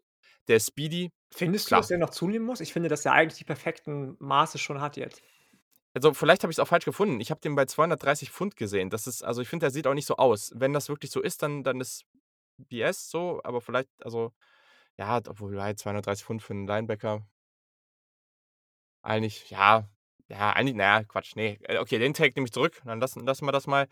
Ähm, aber also, der ist speedy, furchtloser Tackler, der haut richtig, richtig harte Set äh, Hits raus, also, wie die Amis so gerne sagen, ein Tone-Setter. Das definitiv. Der hat hervorragende Blitzing-Skills, der räumt da auch gern mal so 'n als Rusher 'nen Running Back, der blockt auch mal gern so aus'm Weg. Also, so einfach, als ob der nicht dastehen würde. Das passiert häufiger. Wie gesagt, Frage für mich einfach: Kann der in Coverage den nächsten Schritt machen, so? Ähm, da bin ich mir persönlich einfach keine Ahnung. Also, ich glaube, das ist weniger ein „Das kann er nicht“, als „Ich ich ich muss es einfach noch mehr rausfinden und ich würde es gern noch mehr sehen“, so. Und, ähm, dann bin ich sehr gespannt. Grade Ja. in meinem Kopf noch mehr abgespeichert als so 'n etwas klassischerer Linebacker. Daher habe ich den jetzt hier einfach 'n bisschen niedriger, aber trotz alledem, also, wäre für mich jetzt auch jemand ich glaube, ich hätte den am Ende schon noch gedraftet hier, deswegen, Mhm, sind wir da mhm. Ist an so seinem an seinem. Signing Day übrigens mit 239 Pfund schon eingecheckt worden Ja, bei gut, Alabama. dann ja, wie gesagt, diese ganzen Maße und Gewichte, die kann man ja eh jetzt grade für nicht wirklich voll nehmen. Ähm, hm, hm, hm. Es ist schwer, weil theoretisch habe ich jetzt noch 'n Defensive Liner aufm Board vor der nächsten Position und danach habe ich noch 2 Picks. Ja, was machst du, ne? Was machst du? Hm, na ja, wir draften hier. Ich will ja kein Team aufstellen, deswegen aber ich habe es vorher schon gesagt, wir gehen nicht in die SEC. Wir gehen auf die andere Seite des Landes. Wir gehen an die West Coast in die Pac-12 und zwar gehen wir zu den USC Trojans. Drake Jackson ist ein sehr, sehr spannender Spieler auf jeden Fall. Junior, 6'4", 255 Pfund, ähm, super produktiv in seinen ersten beiden Jahren. Sehr, sehr starker Athlet, super explosiv. Ich fand das sehr, sehr spannend, so diese kleinen Richtungswechsel während des Rushs. Das macht er sehr, sehr gut. Ähm, relativ breiter Frame, also, da ist auch noch Raum für mehr Gewicht. 255 Pfund, ja, mal gucken. Also, muss auch gar nicht so viel mehr. Ich fand, der sah jetzt nicht irgendwie undersized oder so was aus. Aber wenn er das möchte, ist da, glaube ich, Raum. Hm, sehr aktive Hände, versucht auch immer den Ball runterzuschlagen, spielt mit relativ viel Kontrolle und Power. Also, grade wenn er so vor dem Blocker ist und die im Duell sind, er kommt da immer mit er kommt da immer wieder relativ gut raus so. Also, wenn der der Running Back neben ihm langläuft oder oder oder er er er ist da schon ganz gut positioniert. Er löst sich da gut von den Blockern. Er kann von innen und von außen, äh, rushen und, ähm, ja. Also, ich muss sagen, für mich ist das so der Spieler in dieser Gruppe, deswegen habe ich die anderen auch noch davor. Gefühlt ist da noch so 'n bisschen mehr weiß ich nicht, 'n bisschen mehr Upside irgendwie bei den anderen. Also, ich ich kann's nicht so richtig beschreiben. Vielleicht noch 'n bisschen mehr weniger reine Power. Ich ich ja, bisschen mehr Speed Rush, keine Ahnung. Also, Drake Jackson, vielleicht ist es so, vielleicht hat er no noch 'n bisschen steif auf mich gewirkt, so auch wie flexibel er so mit seinem Körper ist. Vielleicht vielleicht ist es auch das. Ähm, aber genau, das muss man jetzt einfach noch mal abwarten. Trotz alledem super Spieler und in dieser Defensive Line von USC wird das eh sehr, sehr unterhaltsam werden. Also, da bin ich mir sehr, sehr sicher und, ähm, genau. Also, dann muss ich noch Punkte vergeben. Mhm. Und, boah, das ist auch echt super schwierig. Das ist halt echt ärgerlich jetzt, ne? Oh, was mache ich jetzt mit dem? Ich glaube boah, ja, okay, Drake Drake Jackson, es kommt auch viel auf seine Produktion an im nächsten Jahr, würde ich mal Du hast immer noch sagen. keine 8 Punkte vergeben, oder? Ja, aber ich habe jemanden im im Auge. Also, ich habe 2 Spieler im Auge auf 'ner anderen Position, bei denen ich mir relativ sicher bin. Dadurch, ähm das das hat auch immer das hatte auch eben bei Evan Neal relativ wenig mit meiner Einschätzung zu tun, auch wenn ich den selber super finde. Aber ich bin mir einfach so sicher, dass so 'n Typ Spieler mit den mit den Maßen, der geht in der 1. Runde. Also, ich will nicht sagen, der kann machen, was er will, aber der kann halt auch 'n durchschnittliches Jahr haben und der geht in der 1. Runde. Einfach Mhm, weil. mhm. So. Ähm, und einfach, weil ich's jetzt tun muss, gehe ich mit Drake Jackson jetzt auf die 2. Das ist jetzt, ähm ja, das ist jetzt diesem Spiel hier geschuldet, aber so ist es nun mal. Und Und ja. und, äh, Leal hatte eben von dir 3 Punkte bekommen, ja?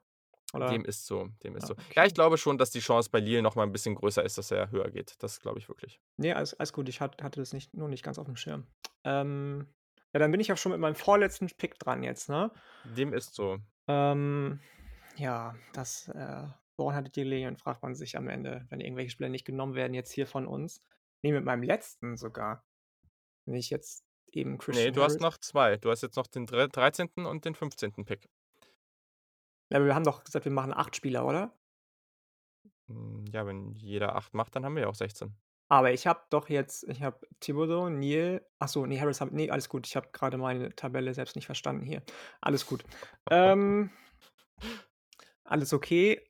Dann machen wir jetzt einfach mal Folgendes und, ähm Grüße gehen raus an alle Leute, die sagen: „Running backs don't matter.“ Ich nehme jetzt Breece Hall. What? Ja. Der ist nicht auf meinem Board. Keine Ich habe ich Überraschung. bin tatsächlich nicht so also, ich habe vielleicht 'ne andere Herangehensweise als du gehabt. Ähm, ich habe mir nicht die 50 meinetwegen besten Spieler meine meiner Meinung nach rausgesucht, sondern die besten Spieler pro oder die 3, 4, 5 besten Spieler pro Position Ja, ja, und dann auch, ja. aber auch tatsächlich geguckt, jetzt im Laufe des Vormittags oder Mittags, dass ich ähm, habe ich ja eben schon einmal gesagt, dass ich 'n relativ breites Spektrum einfach abdecke. Ja, du hast gesagt, wir draften kein Team, aber, ähm so 'n Running Back irgendeiner geht halt immer in Runde 1. So, das haben wir jetzt dieses Jahr auch wieder gesehen. Wir haben letztes Jahr ganz klar gesehen, dass Breece Hall wahrscheinlich der Nummer 1 Running Back im 2022er Draft sein wird. Alleine, weil der noch mal für mich zumindest 'ne ganz andere Stufe an verschiedenen, ja, Eye-Catchern mitbringt, so alleine, wenn es ums Pass-Blocking geht, wenn es um um, ähm, die Ability geht, irgendwelche, ähm, Pass-Break äh, Breakups zu erzielen, dass dass der weit, weit vor allen anderen Running Backs Stand jetzt für mich steht, die sonst noch in der 2022er Klasse rumlaufen. Und, ähm, deswegen gehe ich jetzt an der 7, zwar auch nur mit 1 Punkt, aber gehe ich jetzt an der 7 mit Breece Hall, weil das einfach 'n Spieler ist, den ich persönlich, auch wenn ich das Argument eigentlich nicht so gerne mag meistens den mag ich einfach super gerne, gucke dem gerne zu. Fände es unfair, wenn der weiter als Runde 2 fällt, tatsächlich im nächstjährigen oder in der nächstjährigen Draft und, ähm, deswegen, weil ich auch nicht immer auf die SEC gehen wollte tatsächlich, vielleicht ist das auch dem geschuldet, nehme ich jetzt, äh, Breece Hall.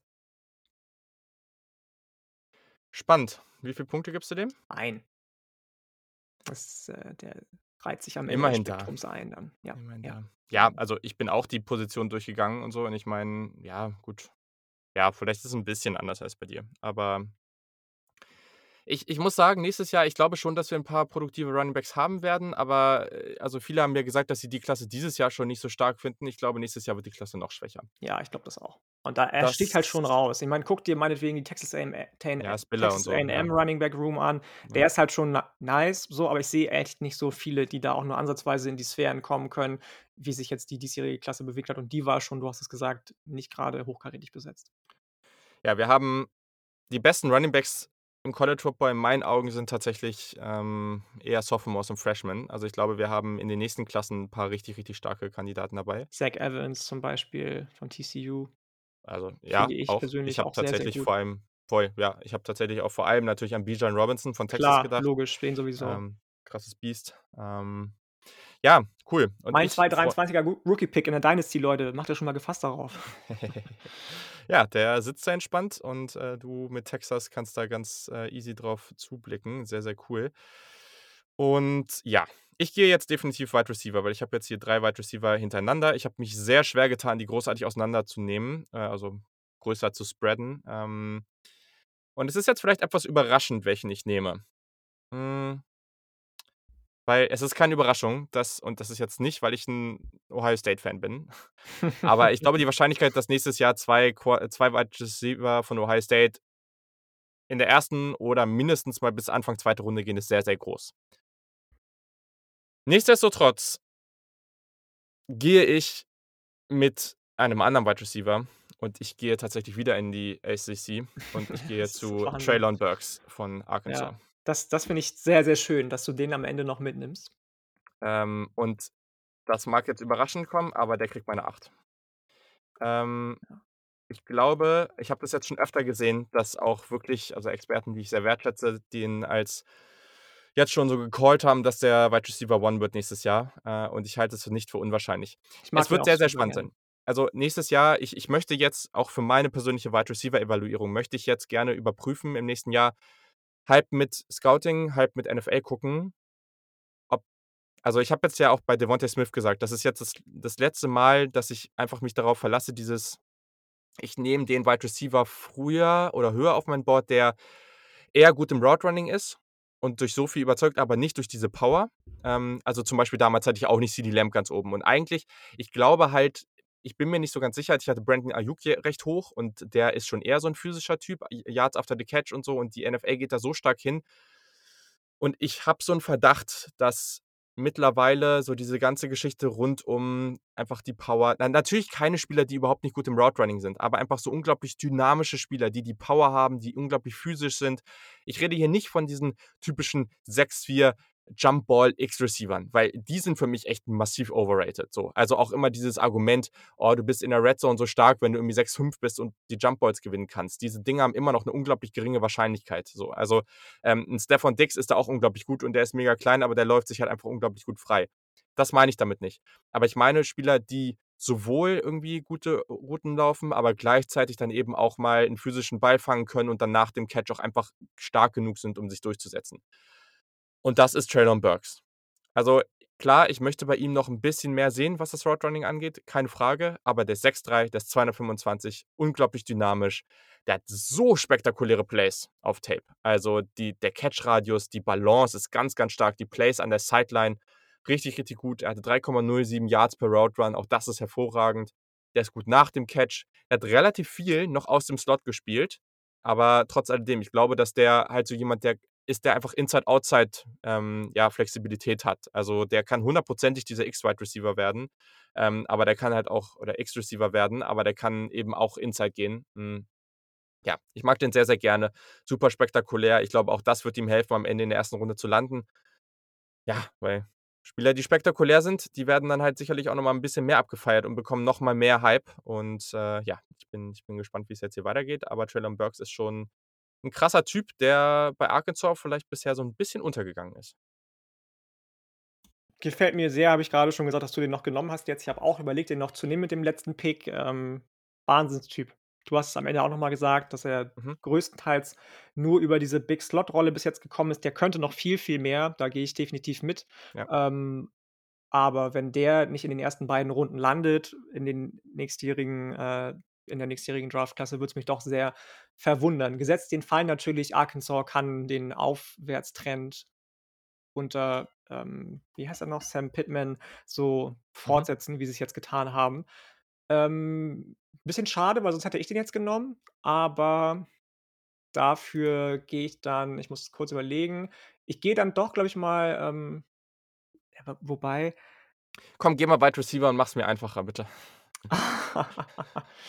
Ja, ich überlege grade tatsächlich zwischen 2 Positionen. Die eine davon ist Wide Receiver. Ich will aber nicht den Wide Receiver von Alabama nehmen, der die obvious Take wahrscheinlich noch ist.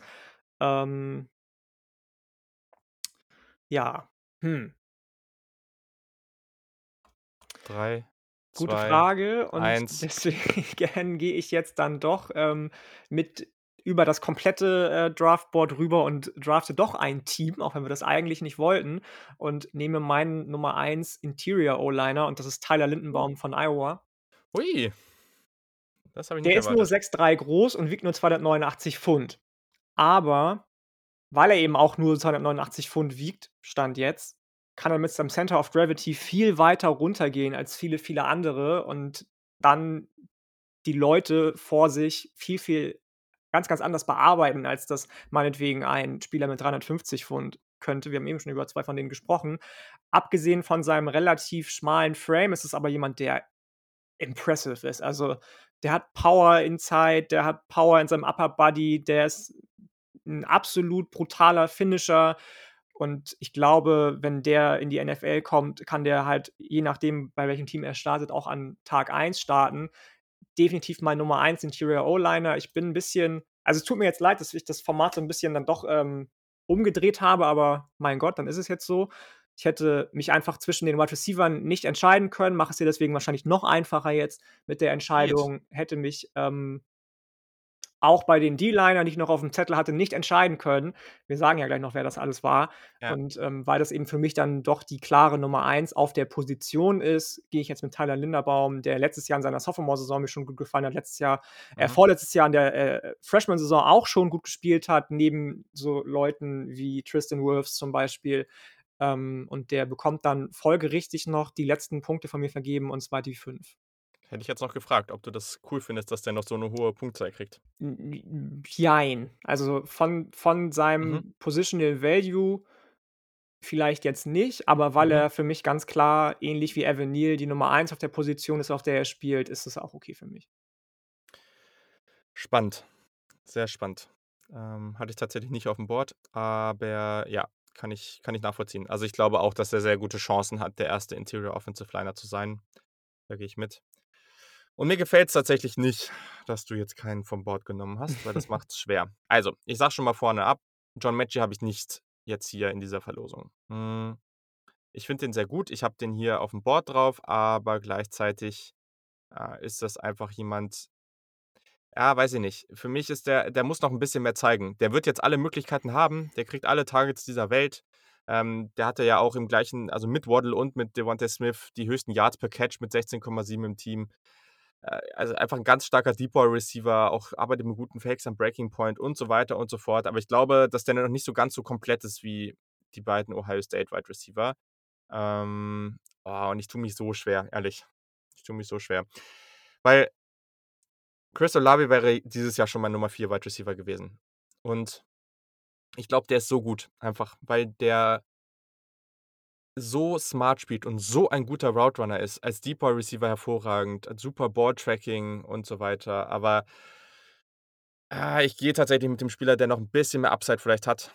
Ich gehe mit Garrett Wilson und ich glaube, dass beide in der 1. Runde gehen. Ähm, deswegen jetzt eigentlich auch 'n bisschen doof, dass Garrett Wilson hier die 1 bekommt, weil das, äh ja, da würde ich, glaube ich, ihn mit mit Drake Jackson zum Beispiel noch tauschen. Ähm weil Garrett Wilson ist schon echt heftig. Als Junior 6'0, groß, 193 Pfund, ähm, sehr, sehr hoher Recruit, Five-Star Recruit aus Texas. Der ist unglaublich gut darin, auf verschiedene Arten und Weisen zu separieren. Ganz, ganz stark am Catch-Point, unglaubliche Sprungkraft. Guckt euch gerne noch mal den Catch gegen Clemson im Halbfinale vorletztes Jahr an. Er spielt sehr smart als Wide Receiver, also findet die freien Zonen. Ähm, der ist relativ gut am Breaking Point der Route. Der kann auch und das ist halt das Spannende bei ihm, der kann für sehr, sehr lange explosive Plays bei Jet Sweeps und so weiter sorgen. Also, da auch gerne das Penn State Spiel aus dem letzten Jahr angucken. Ich weiß nicht, war das das erste Play oder eins der ersten Plays im Spiel, wo er diesen Jet Sweep da bekommt und einfach, ja, irgendwie so 'n 70, 80 Yard Touchdown, ähm, erläuft. Hatte 3,04 Yards per Route Run, ähm, was auch wirklich hervorragend ist. War letztes Jahr viel im Slot, hm, aber der kann mit dieser Athletik easy Inside, Outside, der kann eigentlich machen, was er will. Ähm, was was spannend wird, hm, 1. er hatte, ich glaube, 3, 4 Drops dieses Jahr, was, ja, wenn man so im Vergleich guckt mit den besten Wide Receivern am College relativ normal ist, aber kann er natürlich noch dran arbeiten. Ich mache mir bei seinen Händen ehrlich gesagt keine Sorgen. Eine Sache bei und das ist ja auch grade so in der Fantasy-Community wird ja auch immer relativ relativ stark darauf geguckt, so wie viele Shares haben die Spieler eigentlich in der Offense. Das ist bei Ohio State nicht so easy, ähm, ähnlich wie bei Alabama. Ohio State hat eine Armada an guten Wide Receivern. Also, die haben ja irgendwie den Nummer 1 Wide Receiver aus der 2021 Klasse, aus der 2020 Klasse. Dazu haben sie noch, ähm, dann Olave, dann haben sie noch Garrett Wilson, dann haben sie noch einen der besten Tight Ends in der nächsten Draft Class vielleicht mit Jeremy Ruckert und noch zig andere. Ähm, äh, also, die haben auch den den Sohn von Marvin Harrison, Marvin Harrison Jr., der jetzt auch im Camp schon mega ausgerastet ist. Also, das ist richtig, richtig absurd, was da rumläuft. Ich habe noch nicht mal alle genannt. Und ich glaube einfach, dass es kann sein, dass hier jemand einer der beiden Wide Receiver über die 1.000 Yards kommt, aber es ich weiß nicht, wie realistisch das ist. Also, bei Ohio State wirst du nie diese klare Nummer-1-Rolle haben, wo nur du derjenige bist, der der einfach extrem viele für extrem viele Yards sorgt, weil die Konkurrenz einfach so groß ist so. Und deswegen, ich glaube, die Statistiken am Ende könnten dafür sorgen, dass sie vielleicht nicht ganz so hochgezogen werden. Aber sonst ist das einfach ein ganz, ganz toller Spieler, der super viel Spaß macht und daher freue ich mich, den hier noch ziehen zu können. Ja, guter Typ auf jeden Fall. Ich habe mich mit den Ohio State Wide Receivern noch nicht so krass auseinandergesetzt wie du, augenscheinlich. Ähm, aber ich glaube auch, dass das derjenige ist, der den größeren Upside hat das größere Upside hat im Gegensatz zu Chris Olave. Das soll keineswegs das Talent von Chris Olave schmälern, im Gegenteil, Mhm. sondern das von Garrett Wilson herausstellen einfach. Ähm, und ja, 'n würdiger würdiger Abschluss, glaube ich, für für dein Team. Was wäre dein Mhm. Team auch ohne Ohio State Spieler? Ja, definitiv. Na, aber auch generell, ne? Also, man muss einfach sagen, jetzt aus dieser Übung rauszugehen und keinen der beiden genannt zu haben, wäre auch äh, wäre auch 'n bisschen falsch gewesen. Ja, Also ja. gab ja wirklich genug Leute, die Olave auch für die letzte Draft Class schon sehr, sehr gefeiert haben. Hm, so, weitere Spieler, die wir aufm Board haben. Gibt hier tatsächlich noch einige. Ähm, wen hattest du denn da noch so Ich rumlaufen? hatte zum Beispiel noch Trent McDuffie von von Ja. Washington Mhm. rumlaufen. Ich, ähm, habe wir haben eben schon die Running Backs von von Texas A&M angesprochen, die für mich aber alle so eher in Richtung Runde 3, 4 sich bewegen, Stand jetzt. Deswegen kamen die am Ende dann doch nicht infrage. Ähm, und alle anderen, die ich noch aufm Board hatte, waren eigentlich also, wie gesagt, viele viele SEC-Spieler, die ich einfach aus SEC-Bias-Gründen, den ich eigentlich nicht so krass pushen will, nicht nehmen wollte. Wir haben eben schon John Metchie angesprochen, Jalen Wydermyer, Tight End von Texas A&M, der Mhm. mein Nummer 1 Tight End Stand jetzt ist, vor Charlie Kolar, Iowa State, den ich auch sehr mag. Mhm. Ähm, es gab einige noch, also, zum Beispiel auch Nik Bonitto, Linebacker von von Mhm. Oklahoma, dann, ähm, wie heißt noch mal der der der Defensive Tackle von Oklahoma? Ich weiß es grad gar nicht so genau. Ähm Gute Frage. Da bin ich grade auch raus. Ist egal, 'n Defensive Tackle von Oklahoma auf jeden Fall. Müssen wir noch mal die Jungs vom vom Horns and Horses Podcast fragen, wenn sie aus Michigan zurück sind. Ähm äh, also, definitiv zu viele, habe ich am Ende gedacht. Ich habe mir schon wieder zu viele Spieler angeguckt, bei denen ich jetzt grade, wenn ich so zurückgucke, dann doch eher so in Richtung Runde 2, 3 tendieren würde, aber ich konnte ja nicht riechen, wen du alles nimmst oder nicht nimmst. Ähm, dass du zum Beispiel Kaiir Elam mit dem 2. Pick nimmst, hat mich komplett gekillt. Ähm, deswegen ne, und ne, sag mal, wen hatte hattest du noch?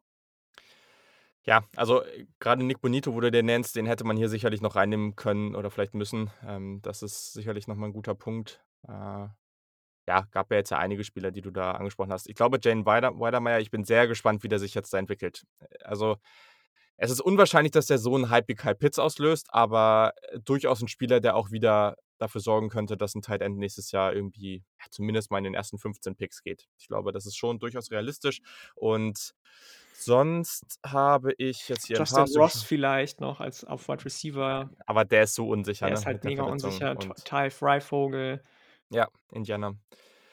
Sonst, ja, wen habe ich hier jetzt noch? Also Trent McDuffie, klar, habe ich auch noch auf dem Board. Sehr, sehr starker Slot-Cornerback, ähm, sehr physisch auf jeden Fall auch, also auch spannender Typ. Ähm, Washington, so ein bisschen die West Coast DBU, kann man, glaube ich, schon gut so sagen. Mhm. Ein Spieler, den ich hier noch ähm, ja, solide auf dem Board habe, ist äh, George Kalafdis äh, Ja, von absolut. Purdue. Ähm, Defensive Liner, ganz starker Typ. Äh, ja, Andrew Booth Jr. von Clemson, hast du schon angesprochen. Jordan Battle, Safety, Alabama. Auch das jemand, den ich sehr spannend finde, einfach auch, weil der so vielseitig unterwegs ist. Ähm, und ja, sonst noch John Matchy. Das waren die Ja. Spieler, die ich jetzt hier in da so mit reingezogen habe, wo ich sage, wie gesagt, Nick Bonito, wenn du das jetzt gerade so nennst, das, äh, ich glaube, den habe ich, also den habe ich ein bisschen übersehen. Das, den hätte man sicherlich Mhm, nochmal mhm. Ich hatte ausführlich angucken hatte noch. 2 Offensive Tackle auf dem Board tatsächlich von von Miami und Hm, von, ähm, lass mich lügen, wo spielt Nelson. Charles Cross, Mississippi State, genau. Zion Nelson, Miami, Charles Cross, Mississippi State, die hätte ich eventuell auch in Erwägung gezogen, je nachdem, wie das Ganze Ja. hier verlaufen wäre. Ich glaube, bei den grade bei den Cornerbacks, ähm, hätte es auch noch viele, viele Möglichkeiten Ja. gegeben. Hier von, ähm, von Indiana, von den Hoosiers, der, ähm, Ty Tyron Mullen oder wie man ihn ausspricht, finde ich auch Mhm. wahnsinnig stark. Baba Bolden von Miami mag ich auch sehr gerne als Safety Prospect. Aber wie gesagt, am Ende, wenn ich noch mal drauf gucke, alles eher Leute, die ich vielleicht für Runde 2, 3 in Erwägung gezogen hätte. Fair. Ja, Seven Banks von Ohio State wird ja auch immer schon jetzt sehr abgefeiert. Ehrlich gesagt weiß ich noch nicht ganz, wo das herkommt, weil die Secondary auch allgemein letztes Jahr echt noch nicht so auf dem Level war. Ich hoffe, der macht diesen Sprung, der hat alles Talent der Welt, aber boah, der wird mir teilweise schon ein bisschen zu sehr abgefeiert. Ähm, na ja. Ich glaube, final kann man sagen, liebe Freunde da draußen, wenn euer Team einen Offensive Tackle, einen Edge oder einen Cornerback sucht, dann ist das die Draft für euch. Also nächstes Jahr, da ist eine Menge, Menge Talent. Ähm, vielleicht ist es auf Quarterback nicht ganz so top-heavy wie dieses Jahr. Vielleicht ist die Wide Receiver-Klasse nicht ganz so tief, wenn auch trotzdem immer noch talentiert. Aber ja, auf den Positionen werdet ihr, ich glaube, da werdet ihr glücklich sein. Also das Absolut, sieht zumindest absolut. aktuell sehr gut aus. Absolut. Gut, schön, sehr schön. Dann kommen wir jetzt zum zweiten Teil des Podcasts und das ist einfach super random, aber Yannick hat es vorgeschlagen, deswegen, also, Ich habe das äh, schon in ja, ein paar paar Podcasts amerikanisch äh, englischsprachig gehört, so grade diese Solid Verbal Geschichten und wie sie alle ja, ja, heißen. ja, Die machen das relativ häufig, dass sie sich so nicht so viele auf einmal, aber so relativ random Fragen einfach mal reinballern, so und das finde ich mal ganz spannend. ja, cool. Ja, also, du hast Deswegen, mir ähm erzählt, so einfach, wir stellen jeder abwechselnd in 'ner Abfolge 10 Fragen und, äh, einfach komplett random. Die können Football-related, Sport-related, äh, nicht Sport-related, off-topic sein. Ist komplett egal, jeder hat sich 10 ausgedacht. Wir gehen da relativ rapid fire durch. Klar, es wird vielleicht auch Fragen geben, wo man wir wissen die Fragen des anderen nicht.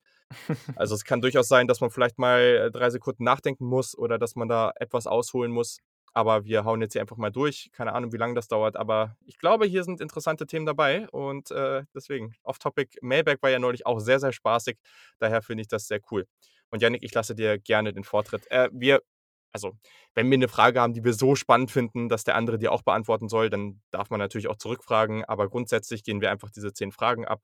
Und jetzt bin ich gespannt, womit du startest.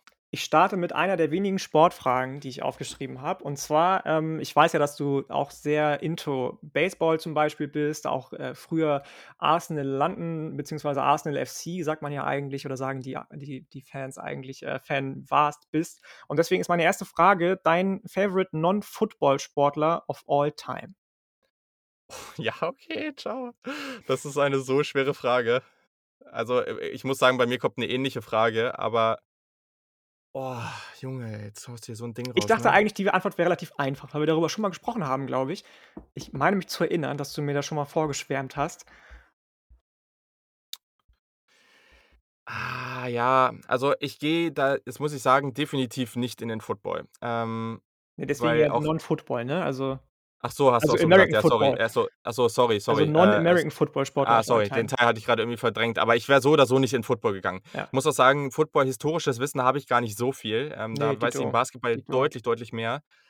Ähm, ich muss sagen, aktuell zum Beispiel 'n Spieler, den ich unglaublich feiere und ich glaube, der wird, äh, mich noch unglaublich lang also, beschäftigen, ist, äh, Fernando Tatis Jr. von den San Diego Padres, ähm, der, glaube ich, auch grade so 'n bisschen dafür sorgt, dass ich dass das mein Lieblingsteam in der MLB wird.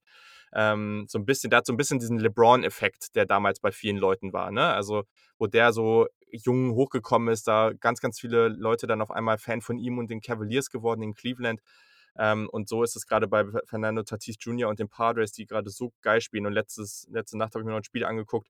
Letzt ganz am Ende noch so ein Home Run zum zum Ausgleich. Das war ultra ultra nice. Ähm Ah, es fällt mir schwer. Of all time, Möchtest du den Leuten sagen, was du nebenbei noch geguckt hast? Ach so. Man muss ich habe erst so 'n Film geguckt, beziehungsweise Champions League-Finale und dann, äh, habe ich äh, genau. Und dann man muss sagen, die Padres haben am Anfang sehr lange sehr schwach gespielt und haben am Ende mit dem letzten Pitch praktisch, äh, noch den Ausgleich geschafft und auf einmal war das Ding wieder richtig spannend, aber davor war's unglaublich, äh, unspektakulär und habe einfach irgendwann den Fernseher angemacht und dann liefen da solche tollen Geschichten wie dieses „Take Me Out“, das kann ich noch gar nicht und, äh, „Temptation Island“.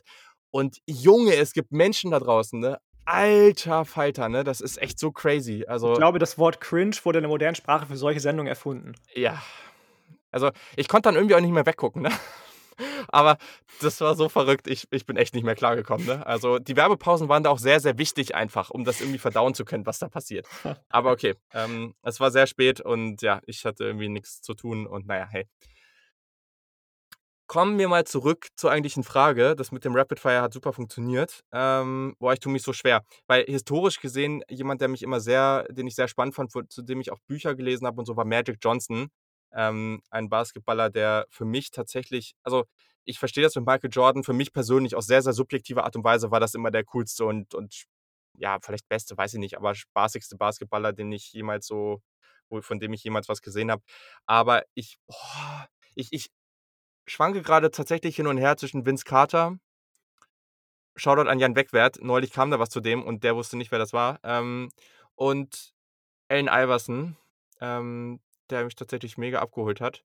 Jetzt sag noch mal, an wen du gedacht hast, weil Ich vielleicht habe vergesse ich ich habe tatsächlich an Dennis Bergkamp gedacht.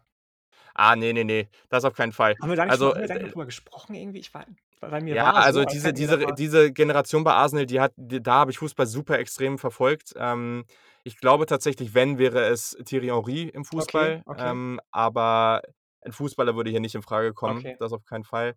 Ähm, ja, keine Ahnung. Ich gehe jetzt einfach mal mit Allen Iverson. Ich habe auch 'n Jersey von dem. Ich habe den einfach so sehr gefeiert damals. Ähm, was was 'n Spieler.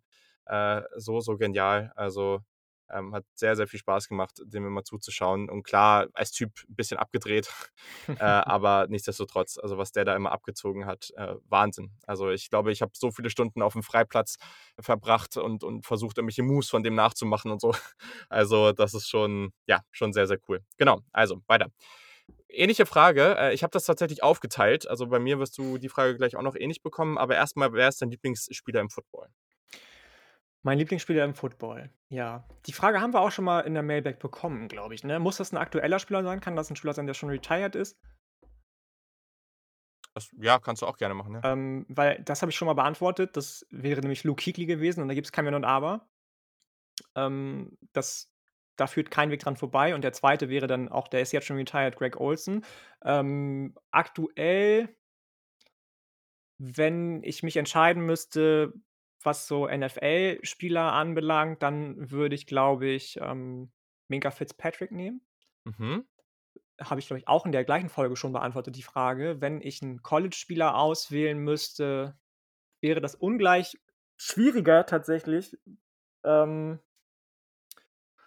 ja, puh, da gibt's so viele, die infrage kommen. Natürlich die obvious ones mit mit Sam Howell beispielsweise, aber das ich bin ja immer kein Fan von so obvious takes irgendwie, deswegen, ähm, tue ich mich jetzt schwer, den da zu nehmen. Und, äh, ich glaube, wir haben den eben schon kurz angeschnitten in dem letzten Teil der Folge in dem 1. Teil der Folge ist das, wem ich gerne zuschaue im Moment einfach, ähm, Mhm. Trent McDuffie von Washington. Dem Mhm. gucke ich super gerne zu. Ja, dann machen wir weiter. Ähm, 2. Frage für dich. Wenn du dich entscheiden könntest, wenn du die Wahl hättest, alles wissen oder alles können? Ja, Also, aber das ist ja auch wieder, ne? so, Um um du? alle ja, ich woll wollte grad sagen, um viele Sachen zu können, musst du ja das Wissen dazu haben, ne? Hm. Ah, schwierig, weil ich glaube, alles können würde halt auch bedeuten, dass man sich als Profisportler irgendwo versuchen könnte, was halt ziemlich cool wäre. Aber würdest Ah. du würdest du gerne Fußball spielen können, Basketball spielen können, Football spielen können, Wasserballett machen können und dann auch noch Handwerken und Autorennen fahren und alles und alle fragen dich zum Beispiel Entschuldigung, dass ich das jetzt so da so reingrätsche und alle fragen dich: „Ey Julian, willst du das für uns machen?“ Und dann bist du so so der Nonplusultra-Mensch und, ähm Boah, keine Ahnung. Ich glaube, ich gehe tatsächlich so oder so mit Wissen, weil mit dem Alter und so, äh, dann dann irgendwann ist ist, äh, Wissen ja irgendwo schon Macht. Deswegen, ich glaube, damit kann man noch mehr ausrichten. Daher Ja, ich glaube auch. würde ich äh, würde ich das nehmen. ja. Genau, äh, bei mir ist ja zweifach also aufgeteilt, deswegen, äh, wer ist dein Lieblingsspieler oder deine Lieblingsspielerin im Sport außerhalb vom Football? Ähm, das ist auch wieder 'ne gute Frage.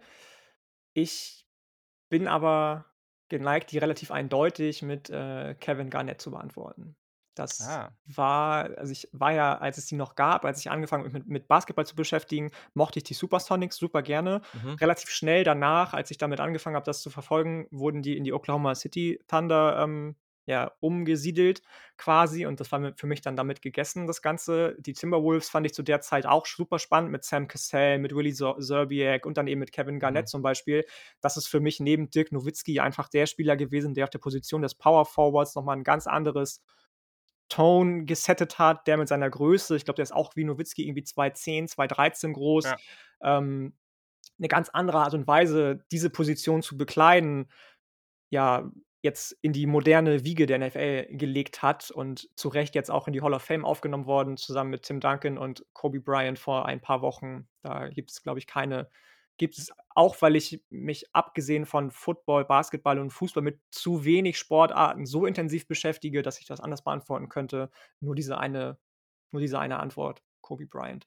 Man könnte sicherlich so Einzelsportler noch erwähnen, Kevin Garnett ne, meinst du? so Ja. so Kevin Kevin Garnett, so genau, so so Biathlon-Geschichten und so weiter und so fort, aber das gucke ich auch gerne, aber da bin ich dann doch zu emotionslos am Ende, dass ich sage: „Boah, der hat mich so gecatcht mein ganzes Leben Mhm. lang, dass ich den jetzt irgendwie wählen muss.“ Ja, Kevin Garnett, wenig Spieler in irgendeinem Sport, die mit so 'ner Intensität agieren. Ja, spannender spannender Typ auf jeden Fall. Mag ich mag ich auch sehr gerne. Ähm, du bist wieder dran und jetzt kommt die erste ähm, kommt der erste Food Hot Take, auf den ich mich Oh, sehr gefreut habe heute, aber der ist gar nicht so spektakulär. Vielleicht findest du das irgendwie eklig, keine Ahnung. Ich mag das Wort nicht gerne, aber es gibt ja Leute, die das auch definitiv nicht mögen. Klatschbrötchen, ja oder nein? Okay, ja, jetzt geht's jetzt wird's peinlich. Was für 'n Ding? Klatschbrötchen. Weißt du nicht, was das ist? Ne. Das ist 'n ganz normales Brötchen. Du schmierst hier Butter drauf oder nicht, wo wir wieder beim Nutella-Take sind und machst da 2 Schaumküsse rein Schokoschaumküsse rein und dann machst du das Brötchen zu, Ah. klatscht das zu, deswegen Klatschbrötchen und dann, äh, kann man das snacken. Wenn bei uns mal kein Nutella im Haus war, dann gab es Klatschbrötchen. Also, ich muss sagen ich habe es tatsächlich einfach noch nie gegessen.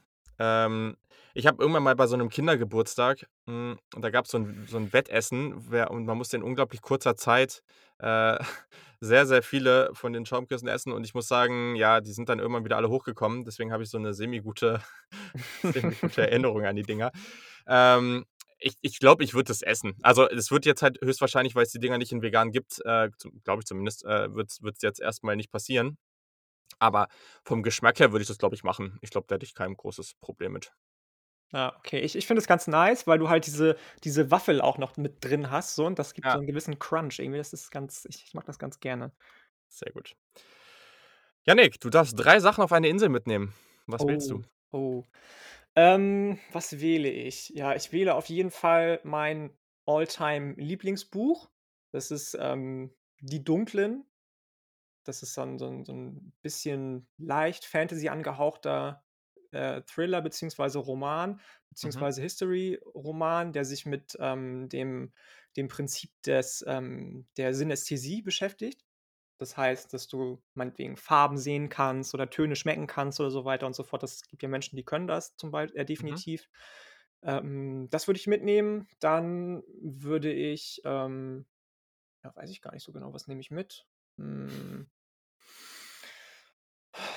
schwer. 'Ne 'ne so so 'n Wasserfilter wahrscheinlich, damit ich Wasser, das ich trinken kann, filtern kann. Relativ unspektakulär, aber glaube ich essenziell. Das geht bestimmt auch über andere Dinge, aber ich würde irgendwie so was mitnehmen, wo womit ich Wasser zum Trinken filtern kann. Ähm, und als 3., als Letztes ja, gute Frage. Hm. Ich würde, glaube ich, einfach irgendwie 'n Fußballtrikot mitnehmen oder 'n Footballtrikot, das ich mir anziehen kann, weil falls ich doch nicht alleine bin, kann ich Menschen damit anstecken und dann wird man schon mal gleich mit denen Best Friend, weil man was Cooles zu erzählen hat. Also, passt natürlich sehr gut zum Podcast hier. Ähm, aber ich meine, du hast ja überhaupt nichts um Football zu gucken. Also, ich verstehe immer nicht, wie man bei dieser Frage nicht einfach sagen kann: „Keine Ahnung, mein Laptop, mein Handy“, Ja, aber äh, wenn da wenn du das das sind ja schon 2 Sachen, weil ich für den Laptop auch 'n Ka Ladekabel brauche. Gut, dann mache ich's eben so, äh, eins dieser Geräte, Ladekabel und so 'n Solarpanel oder so was zum Aufladen. Ja, das ist natürlich fair, dass ich dann, ähm, hätte das sagen können, aber vielleicht, ähm, zählt das ja zumindest auch noch 'n bisschen, dass ich Leute mit der der Begeisterung, die ich für diesen Sport hege, anstecken Ja, ja, möchte. voll, voll. Ähm, was wäre das denn da die Frage finde ich zum Beispiel spannend. Was wäre das bei dir, wenn du jetzt grade schon gesagt hast, du verstehst nicht, wie man was zum Verfolgen Ja, des äh Sportes mitnimmt? Nein, nein, das meine ich nicht. Ich ich für mich ist das ich n immer voll pragmatisch. Zum Beispiel auch heutzutage ist so 'n Ding ja immer also, viele sagen immer, dass sie irgendwelche Dinge haben, die sie die die ihnen nahe sind oder die wertvoll sind und ich habe da natürlich auch 'n paar Dinge, aber ehrlich, so grundsätzlich und da geht mittlerweile auch nicht mal mehr der Laptop, weil du hast alles einfach in der Cloud. Das sind eigentlich die wichtigsten Sachen so. Also, ich glaube, ich könnte halt auch, wenn mein wenn wenn jetzt das Haus hier abbrennt und, ähm, ich glaube, wenn ich halt also, klar würde ich meinen würde ich so 'n paar Sachen mitnehmen, aber selbst wenn ich meinen Laptop nicht mit rausnehmen würde, ich glaube, ich hätte die wichtigsten Sachen noch, solange halt, weiß nicht, meine Freundin und so auch sicher ist und so. Das wäre Mhm, natürlich, äh, mhm. relevant. Ähm, aber also, klar, so, ne, äh, gibt irgendwelche Trikots, die die mir wichtig si also, wirklich so, ne, weil das ist, glaube ich, so die eine Sache, die ich so 'n bisschen sammle und und klar gibt's Sachen, an die man irgendwie in Erinnerung hat, aber echt, für mich ist heutzutage einfach so krass, ich wenn ich halt irgendwie digital meinen Shit am Start habe, dann also, das ist auch bei so vielen Sachen einfach, ne? Sport machen kann man halt trotzdem noch irgendwie, aber also, alles, wa was ich arbeite, mache ich am Laptop. Alles, was ich in meinen Hobbys mache, mache ich eigentlich am Laptop, weil alles, was mit irgendwelchen Sport, Podcasts, sonst was Geschichten ist also, dadurch, ja, bin ich damit eigentlich sehr gut abgedeckt. Okay, alles klar. Ja, ist halt nicht so 'ne wirklich also, viele werden sagen so: „Okay, was für 'ne lame, unemotionale Antwort“, aber ja, so ist es halt einfach. Aber weil wir schon bei Jerseys sind und das passt jetzt hervorragend dazu, ähm, praktisch, äh, du gehst äh, du kommst jetzt auf diese Insel oder darfst vorher noch einmal shoppen gehen und, äh, welches Jersey, egal welcher Sport, wirst du dir auf jeden Fall irgendwann noch kaufen oder halt dann vielleicht für diesen Inseltrip kaufen? Ähm, das finde ich ganz witzig. Wir haben ja neulich über so habe ich dir, glaube ich, so so 'n Link geschickt zu zu so Retro-NFL-Jerseys und ich warte einfach so was von lange gerne darauf, bis das endlich passiert, bis die NFL sich endlich besinnt, genauso wie die NBA zum Beispiel, meinetwegen so City Edition Jerseys zu machen, Ja, so so ja. so so Throwback Editions zu machen. Und wenn das passiert, wenn die NFL diese Throwback-Geschichten einführt, dann würde ich wahrscheinlich so in 'ne Mall gehen, so 'n Mega-Haul machen von all diesen Throwback-Jerseys und, ähm, die alle einmal kaufen, die schwarze Amex einmal glühen lassen, die ich bis dahin auch nicht haben werde wahrscheinlich. Aber, ähm, das das wäre so ich könnte mich nicht für eins entscheiden. Ich fand von denen, die ich dir geschickt habe, zum Beispiel das von den Broncos super, super sexy, weil ich mag da einfach die aktuellen nicht. Und das, was dann so in diese Throwback-Richtung geht, das Orange 'n bisschen knalliger, das Blau 'n bisschen heller und knalliger, mag ich eigentlich sehr, sehr gerne. Deswegen wäre es wahrscheinlich das, äh, hoffentlich dann schon existierende Throwback-Jersey von den Denver Broncos. Spannend. Nicht mal von deinem Lieblingsteam. Sehr, Ne, sehr tatsächlich nicht. Das das hätte ich jetzt 'n bisschen langweilig gefunden und, ähm, die von von Carolina sind halt auch so weiß ich nicht. Also, nur Football wäre es dann tatsächlich Denver gewesen, die ich ja auch sehr gerne mag. Wenn Kannst es auch noch irgend 'nen mit anderen Sport nehmen. Basketball gewesen wäre, okay, sagen wir Basketball meinetwegen, dann hätte ich wahrscheinlich, ähm, von den Utah Jazz mit der Throwback-Jersey das Lilane Ah. gekauft mit dem Mountain, mit dem mit den, ähm mit dem wie heißt der die Bergkette noch mal, ähm in Ja. Colorado, diese also, Utah, Die Rockies Colorado, oder was? die Rockies, genau, durchzieht so. Ähm Ja. Das finde ich super, super heiß, einfach super nice. Das hätte ich mir gekauft wahrscheinlich dann. Okay. Dann bist du wieder dran. Ähm, dann gehen wir doch mal weiter hier mit welche Stadt, in der du schon warst, hat dir am längsten positiv gesprochen die Sprache verschlagen, als du sie das 1. Mal besucht hast? Sprich, welche Stadt fandest du am beeindruckendsten? Ja, das ist relativ langweilig, aber das ist ganz, ganz, ganz, ganz, ganz klar New York. Äh, habe ich ja schon 'n bisschen mehr Zeit verbracht, ähm, habe damals auch so 'n ja, so 'n Sprachkurs, äh, wann war das? 10., 11. Klasse da gemacht, wo ich dann mal, glaube 2 Monate da war, ähm, und war später nach meinem Auslandssemester auch noch mal habe 'n bisschen länger dann am Ende da noch mal Urlaub gemacht, also, war wirklich 3 Wochen in der Stadt oder so. Und das 1. Mal, als ich da war, bin ich also 'n bisschen von außerhalb reingefahren und dann durch die Grand Central Station rein und die die Türen sind ja so unglaublich dick, ähm, nach außen. Also, sind so fette Holztüren und du kannst relativ wenig sehen nach außen. Und diese Station ist eh schon total cool und dann kommst du raus und öffnest diese Tür und gehst raus und bist mittendrin. Also, du hast direkt dieses Ding, dass du nach oben guckst und um nach ganz oben gucken zu können, fällst du fast hinten über. Und also, dieser Effekt in dem Moment so, dieses Erschlagende und dieses auf einmal merkst du, dass das, was du in den Filmen überall siehst, wo man immer denkt: „Ah, ist doch unrealistisch“, es ist genau so. Und das hat mich so boah, weiß ich nicht. Also, es hat mich so es es fasziniert mich immer noch sehr und das war echt heftig. Also, ähm, das Feeling in dieser Stadt ist schon schon cool. Also, ich finde eh, es ist immer ganz schwer, alle möglichen Städte zu vergleichen, weil die so unterschiedlich sind. Aber ich glaube, wenn es eine Stadt gibt, die mich am meisten flasht oder die ich irgendwie am heftigsten finde, so, dann dann ist und bleibt es, äh, definitiv New York.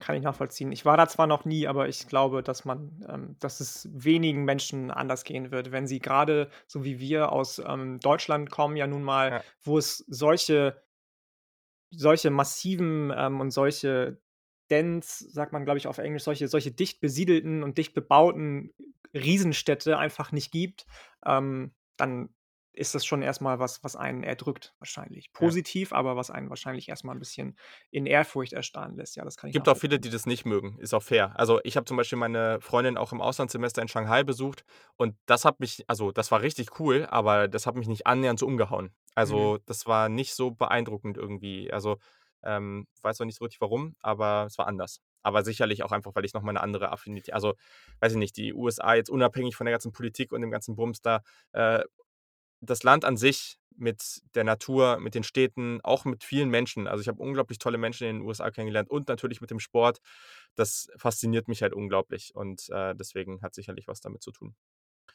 So, kommen wir noch mal 'n bisschen zurück zum Sport. Die beste Atmosphäre im Sport, egal welcher Spor welche Sportart, äh, egal wo, wie, wann. Okay, möchtest du jetzt möchtest du jetzt 'n Team wissen? Möchtest du jetzt meine persönliche Stadion, Erfahrung ist wissen mir oder, egal, was ähm was auch immer du willst. Ah, okay, das ist ist echt schwierig jetzt. Ähm, ich glaube natürlich, wenn wir darüber reden, dass es im College Football irgendwie 'ne Atmosphäre gibt, die special ist, kommt man zum Beispiel nicht an Penn State vorbei, die ihre Ja, die habe ich auch White-Out äh, zum Beispiel machen.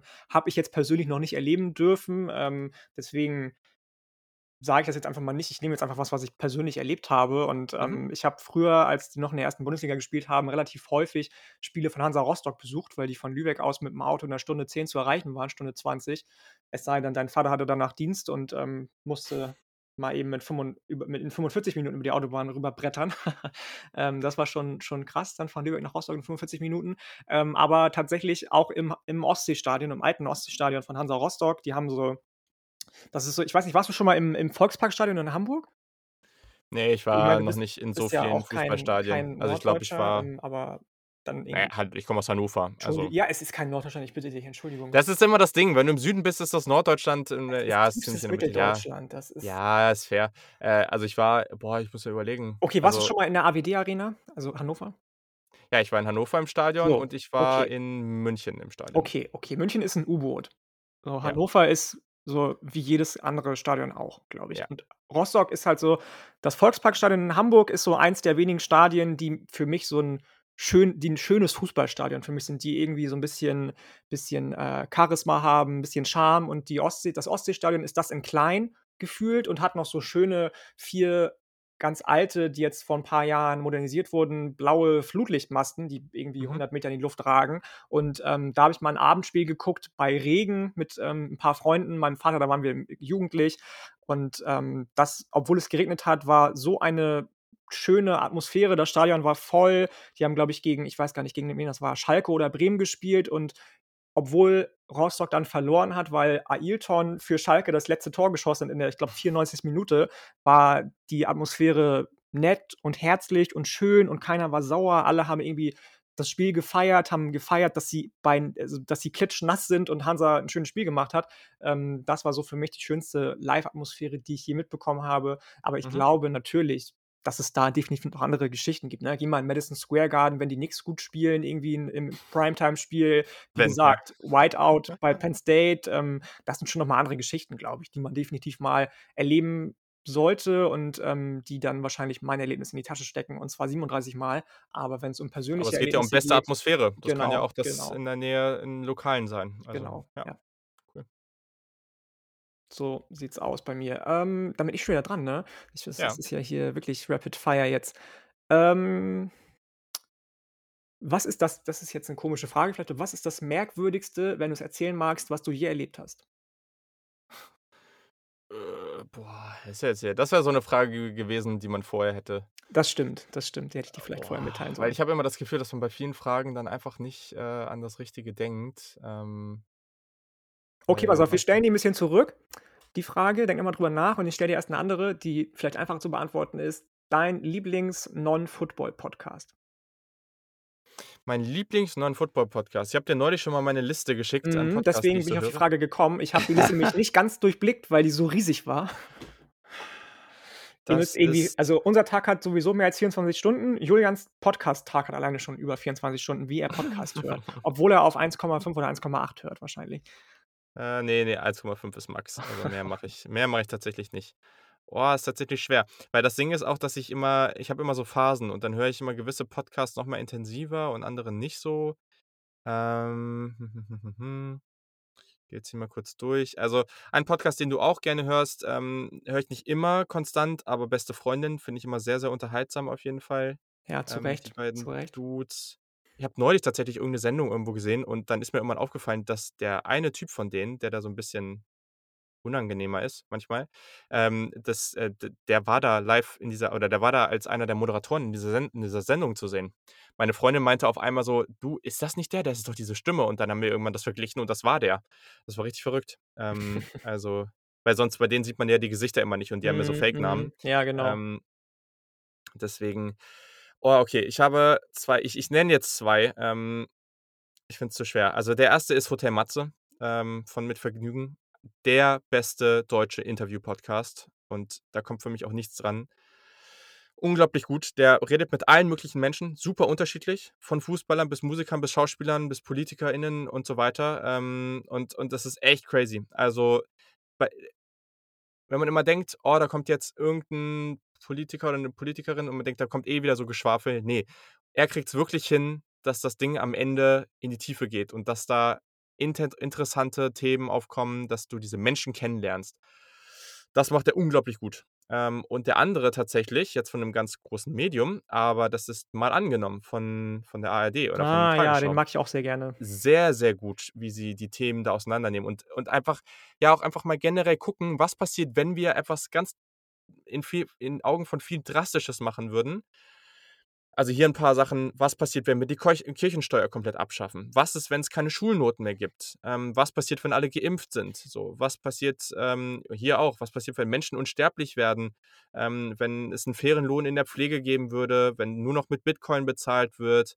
Ähm, was gab's noch, wenn wenn das Wahlalter auf 0 herabgesenkt wür äh, ähm, ges senkt wird, so, wenn alle vegan essen würden. Und da wird einfach alles ist 'n das mal für 'ne die Frage? Wenn das Wahlalter auf 0 herabgesetzt wird, musst du nicht, um dich wäh um wählen zu können, erst mal irgendwie vielleicht auch mit 'm Stift umgehen können, sprechen können Ja, ja, schon klar. Das war einfach 'ne sehr extrem gefragt so, ne? Weil am Anfang würden deine Eltern halt für dich wählen, ne? Aber es ging vor allem um diese Diskussion na ja, also, es wird immer gesagt von ganz vielen Erwachsenen wird dann immer gesagt so: „Oh ne, die Kinder, die müssen erst mal 18 sein, um wählen zu können“, ne? Mhm, Und mhm. es war super interessant, weil an manchen Stellen kannst du ja irgendwie, glaube ich, mit 16 wählen und teilweise sogar in einigen Bundesländern lokal oder Mit regional sogar mit 14, glaube ich sogar 14. schon, ja, Ich ja. glaube, ist irgendwo im Osten. Und es war super interessant, weil einfach die haben dann so Studien dazu gemacht und es einfach gezeigt wurde, in den Bundesländern, wo du das machen kannst, sch schon jünger wählen kannst, wussten diese Jugendlichen viel, viel mehr über die Politik und die Lokalpolitik Ja, als in ja. dem anderen, weil die sich halt einfach mehr informiert haben.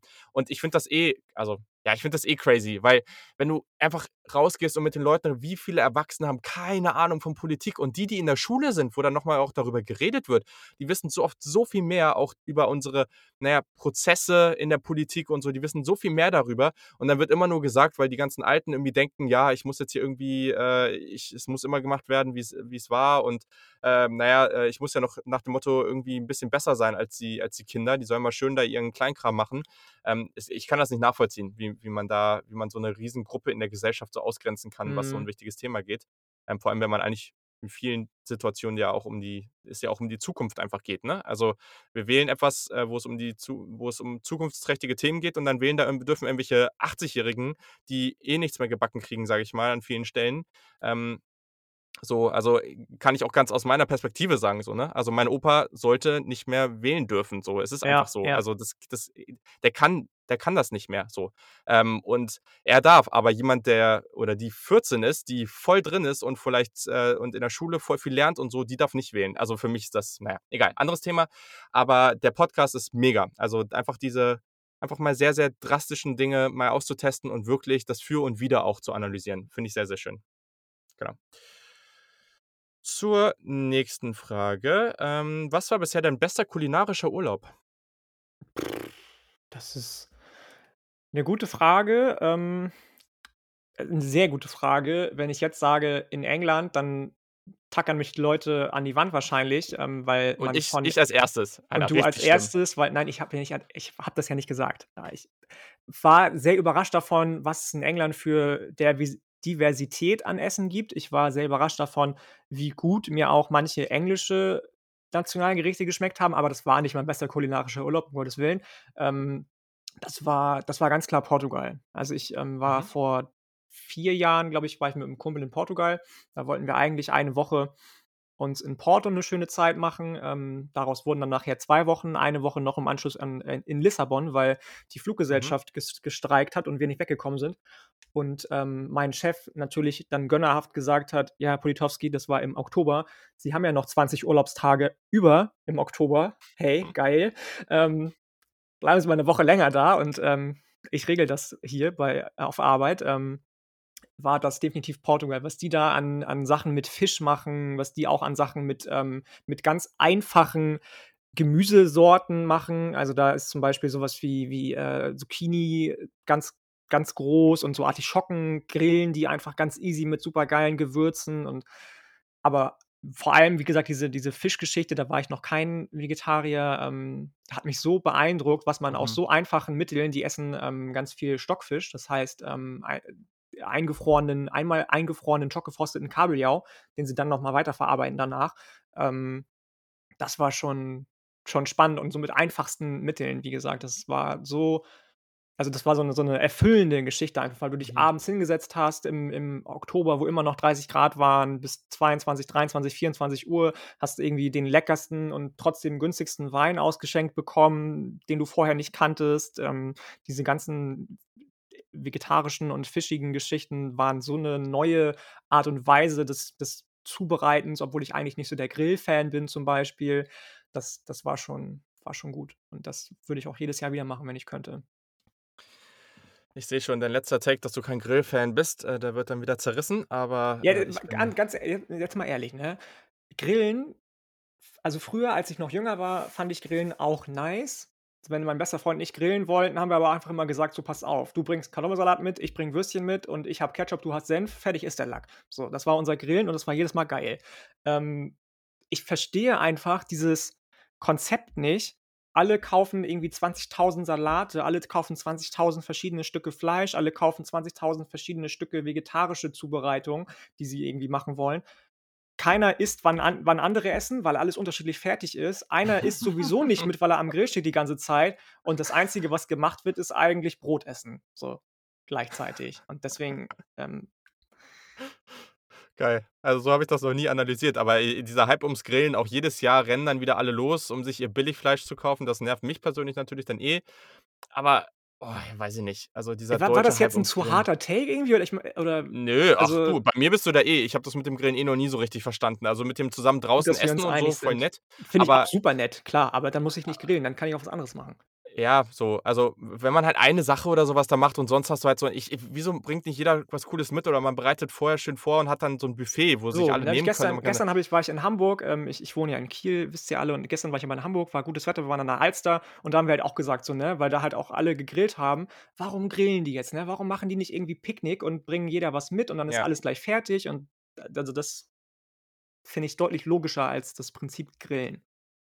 Es würde mich nicht überraschen, wenn dieser Take mehr besprochen wird im Nachhinein als alles, was wir zu Footballgeschichten gesagt haben, aber hey. Damit kann ich leben. Ich auch, mir ist das völlig Latten. So, Ähm, ähm, so, dann machen wir mal weiter. Podcast hast du schon gesagt. Ich weiß nicht, wie tief du im Thema Fußball drin warst, so war das war das tief oder war das nicht so tief Also, es war immer früher? mal tief, ja. So, Äh okay, dann kann ich dir die Frage stellen. Wie ungerecht hättest du an Oliver Kahns Stelle die Ausbotung kurz vor der WM 2006 gefunden? Schwer. Es war ja diese diese Zeit, Ja, ne? Jogi Löw, ähm, Ja, ja. Jürgen Klinsmann wurde Nationaltrainer nach der EM 2004, bei der wir super schlecht abgeschnitten haben und hat dann ganz klar gesagt, obwohl eigentlich Rudi Völler vorher gesagt hat: „Bis 2006 ist Olli Kahn mein Torwart.“ Ne, ab 2004 direkter Konkurrenzkampf zwischen Jens Schneemann-Lehmann und Oliver Titan Kahn. So, ähm den dann nachher Jens Lehmann kurz vor der WM für sich entschieden hat und Oliver Kahn war erst mal mucksch. Auch aufgrund dessen, dass davor natürlich 'n paar Giftpfeile in beide Richtungen geflogen sind. Ja, So. ja, ja, ich erinnere mich an die ganze Geschichte. Ähm, ja, mit der WM 2006, auch mit dem Zettel und die ganze Geschichte so. Genau, genau. Äh, ja. Ich ehrlich gesagt bin ich finde ich's nicht so schlimm. Also, ich dieses Festhalten an irgendwelchen Leuten, weil die irgendwann mal gut waren, also, dazu alles wird kompetitiv gemacht und überall geht's nur um Leistung, Leistung, Leistung und dann an solchen Stellen macht man das nicht. Das verstehe ich nicht so richtig. Also oder ich verstehe es, aber finde es irgendwie 'n bisschen weiß ich nicht. Also, ich finde auch das ist auch so 'ne Sache. Ich finde halt, wenn Leute einfach über den Zenit sind, dann muss man auch für sich selber die Größe haben, einfach zu sagen so: „Jo, es gibt jetzt einfach Jüngere, die besser sind und ich versuche denen jetzt zu helfen, dass sie so erfolgreich sind wie möglich.“ Also, da gab's neulich auch so 'n Podcast, ähm, von, ja, The Athletic. Robert Mace hat ja mit Matt Ryan gesprochen und der hat auch gesagt, so: „Ja, ich weiß, dass ich nicht ewig spielen können werde und dann wird's jemand Jüngeres geben und dann werde ich mein Bestes geben, dem halt zu helfen“, so. Und ich finde, das hat man dem schon abgenommen und ja, so so finde ich, sollte man das auch handhaben und daher also, hätte ich kein Problem mit gehabt. Ja, okay. Da vielleicht, ähm, nicht ganz der richtige Take zu der Frage, weil Jens Lehmann-Schneemann ist nur 4 Monate jünger als 5 Monate jünger als Oliver Kahn, Ja, na ja, aber aber, darum ähm geht's aber es geht ja auch nicht nur darum, sondern einfach ist jemand da, der halt einfach besser spielt, so. Also, Ja, ist ja okay, egal, ob der jetzt okay. jünger oder älter oder wie auch immer, ne? Also, okay. das Es war ja der es war ne, um Gottes Willen, ich bin zwar großer Oliver Kahn-Believer immer gewesen und das ist eins meiner Idole absolut, wenn's um Sport geht, aber er war ja er hat sich einfach als die richtige Wahl herausgestellt, ne, Jens Lehmann, um Gottes Willen. Der hat uns so weit gebracht, die deutsche Nationalmannschaft, wie wir dann gekommen sind, hat, ähm, diesen diesen Zetteltrick Ja. mit Köpke sich irgendwie überlegt beim Elfmeterschießen und alles gut, um Gottes Willen. Ähm, jetzt ist das natürlich wieder 'n anderer Take, wenn man sich überlegt, was Jens Lehmann eigentlich so in der Öffentlichkeit von sich gibt im Moment. Aber, ähm, das ist jetzt hier nicht Thema, aber, ähm, okay. Ich dachte, Ja. das diskutieren wir 'n bisschen diverser, aber, ähm, alles alles gut. Ich dachte, du hast da 'n härteren Take zu irgendwie. Nö, eigentlich alles gut, tatsächlich alles gut. tatsächlich nicht. Aber ja, WM 2006, eine der geilsten Zeiten ever. Also, diese Stimmung in Deutschland, das war Ja, so das war mega cool. krass. Das war mega krass, ja. Und Das für alle, die verrückt. sich fragen, was ich von Jens Lehmann halte, ihr habt's wahrscheinlich schon gemerkt, weil der einfach Jens Lehmann-Schneemann heißt für mich und oder Jens Schneemann-Lehmann, so. Ist kein cooler Typ. Richtig komischer Typ. das ist, äh, richtig. So, was guckst du gerne, was man durchaus als Guilty Pleasure bezeichnen kann? Oh, das ist es ist so witzig, weil ich irgendwie wie gesagt, ich war gestern in Hamburg, ähm, an der Alster, äh, und, ähm, da haben wir über so viele Sachen gesprochen, die wir heute jetzt irgendwie in diesen Fragen beantworten, so. Ähm, was guckst du gerne, was man als Guilty Pleasure beantworten b b b ähm, ah ja, das ist 'ne wirklich, wirklich gute Frage. Ich glaube, ähm also, 'ne Frage, die zu TV-Serien, ähm, sich stellt, habe ich gleich auch noch, aber Guilty Pleasure ist das dann bei dir bei der Frage nicht. Ähm, was ist mein Guilt was gucke ich gerne, was man als Guilty Pleasure bezeichnen kann? Das ist echt 'ne gute Frage. Ähm, ich muss sagen, ich bin nicht so tief in diesem Trash-TV Nein, drin. aber muss ja auch nicht sein. Also, zum Beispiel, Ähm ich habe in letzter Zeit gemerkt bei mir, dass also, die Filme sind halt 'n bisschen stumpf teilweise und so, ne, aber ich liebe solche auch wenn ich den einen eben nicht gesehen habe, ich liebe solche, weiß ich nicht, äh, so so Godzilla, äh, Ja, Kong, ja. Da so ja, ja, ja, Riesenmonster, okay, okay. Ja, ja. So. Ich finde das einfach richtig witzig, so. Ja, ja, muss ich auch sagen. Ich habe habe neulich tatsächlich auch erst hier dieses, äh, Godzilla King of the Monsters gesehen. Da muss ich sagen, Ja. ich mir allein von der Visualität deutlich mehr versprochen, weil das dann doch am Ende relativ billig aussah. Mhm. Ähm, aber okay, ähm, muss kein muss muss nicht so Trash Trash-Geschichte sein. Okay, alles klar. Dann, ähm, muss ich einmal kurz kurz überlegen, was könnte man denn da einmal als bei bei mir als Guilty Pleasure ansetzen? Oh, das ist echt 'ne gute Frage. Ich können wir die Frage ans Ende schieben, genauso wie deine eine Frage? Weil da muss muss Ja, ich weiß auch noch genau nicht, ob da muss was bei mir rauskommt, aber ja, genau ist mhm. ja nicht schlimm, ist ja nicht schlimm, alles gut, muss ich echt 'n bisschen genauer drüber nachdenken. Ja, dann machen wir weiter. Ähm Oder soll ich die nächste Nächste machen? Ich, ne, ich äh ich muss ja die nächste machen. ja, dann mach mach Ähm die nächste, genau. in in welcher Zukunfts-, Vergangenheits- oder Fake-Welt würdest du gerne leben Oh, wollen? das ist 'ne gute Frage. Das ist 'ne schöne Frage, weil so was habe ich auch überlegt, dich zu fragen und dann mich doch dagegen entschieden, weil das irgendwie ich mich schwer tue, mich da selbst zu entscheiden.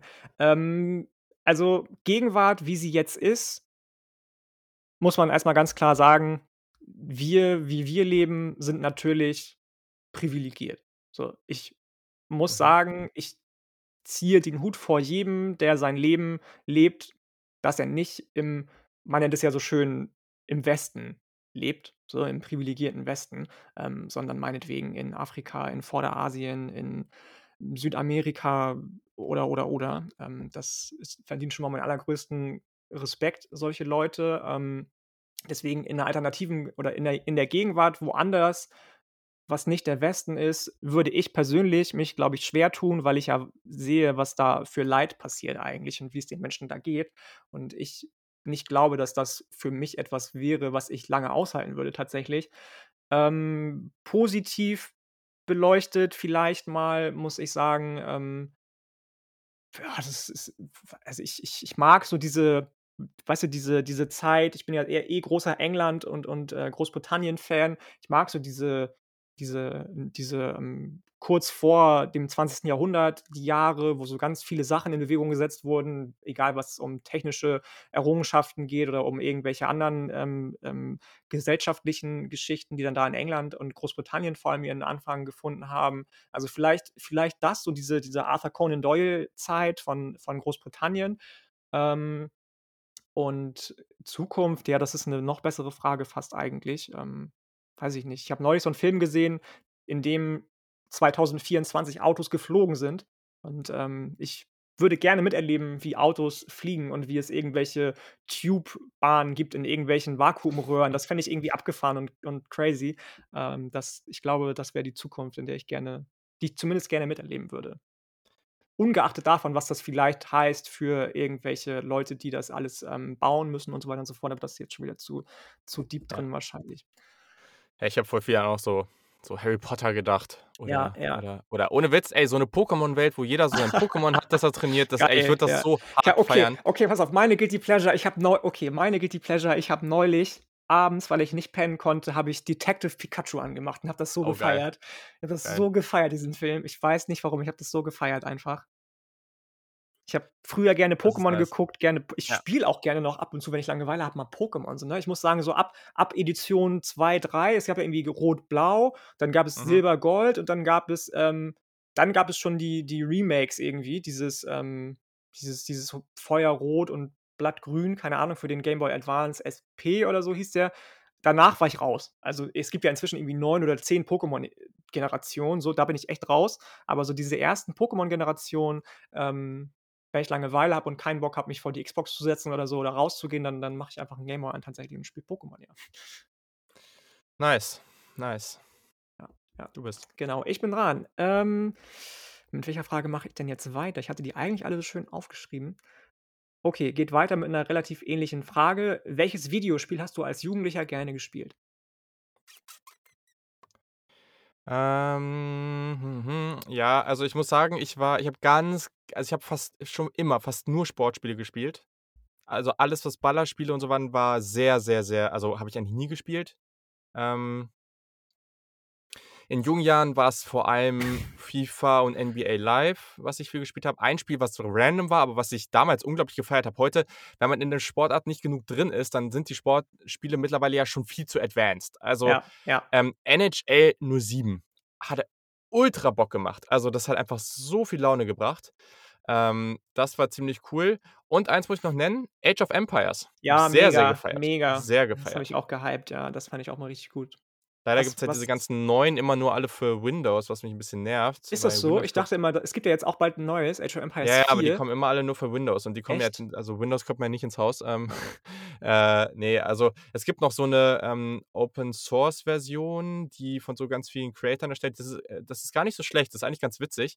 Ähm, aber ja, also, das das habe ich früher, ähm, gerne gespielt. Mhm, mhm. NBA Live muss ich auch sagen, habe ich auch gefeiert. Des Todes früher. Es gibt ja ganz, ganz viele Leute, die sagen: „Oh, ey, wie kann man NBA Live spielen von EA? Ja, NBA aber das war 2K ja ist früher ja noch was anderes. Das viel ja mehr der geile. Shit so.“ Ich muss sagen, NBA 2K ist mir viel zu was du grade auch gesagt hast, viel zu advanced. Da musst du viel zu viel auf ganz kleinem Raum machen irgendwie, dass ich das irgendwie geil finde, ähm, mit dem mit dem, äh, Knüppel da, mit dem mit dem Steuerknüppel und den den Tasten, die du bedienen musst. Das das ist mir irgendwie nix. Und bei NBA Live war das immer noch 'n bisschen spektakulärer und einfacher irgendwie. Das das habe ich auch gerne gespielt, ja. Age of Empires, klar, sowieso.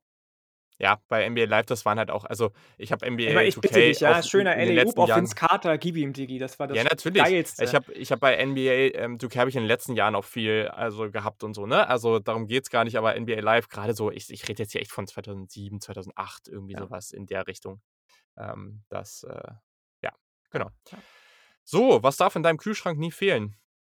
In meinem Kühlschrank nie fehlen, ähm, Hafermilch tatsächlich, habe ich immer im Mhm. Kühlschrank. Ich habe, ähm, auch immer Bananen zu Hause, aber nicht im Kühlschrank. Ähm, einfach, wenn man nichts anderes zu Hause hat, kann man Bananen essen und du wirst du bist, äh, satt. Und eine noch so 'ne Sache eine so 'ne absurde Sache oder Eine so irgendwas, 'ne was jeder absurde? Sache, okay, also, in meinem Kühlschrank fehlt tatsächlich auch nie mein wir haben ja letzte Woche oder vorletzte Woche über Lieblingsbiere gesprochen. Ich habe immer mein Lieblingsbier im Kühlschrank, egal ob's eine Dose ist oder oder 6 oder 20. Das habe ich immer im Kühlschrank tatsächlich, weil ich das so geil finde einfach. Ähm, ich trinke das gar nicht jeden Tag, ne, so ist es nicht, aber das wenn das nicht da ist und ich da Bock drauf habe, dann werde ich grumpy so. Und deswegen habe ich mich irgendwann mal dazu entschieden, das einfach immer da zu haben, ähm, und zu ersetzen, sobald es nicht mehr in meinem Kühlschrank ist. Und eine richtig random Sache, ähm ja, ich weiß nicht, ob es jetzt so so absurd und so random ist, aber ich habe auch immer saure Gurken im Kühlschrank. Alter, ist das so norddeutsch, ne? Ja. Sehr gut. Ja, perfekt. Ja, genau. Ähm, du bist dran. Es ist fast die letzte Frage, die Mhm. vorletzte Frage. Butterbier ist in Harry Potter ein extrem beliebtes Getränk. Sollten wir Mhm. das bei einem eventuellen Supportertreffen organisieren? Ich habe ich habe das mir schon sehr oft vorgenommen, so was mal nachzumachen, habe es tatsächlich noch nie gemacht. Ähm, du, also, grundsätzlich bin ich dem gegenüber offen. Also, ich ich glaube, das muss man mal vorher abchecken, wie wie offen die Leute dafür sind. Aber du bist ja eh also, ich glaube, äh, allgemein für alle alle Getränkegeschichten wärst ja eh dann du verantwortlich. Ähm, daher bin ich da grundsätzlich offen für.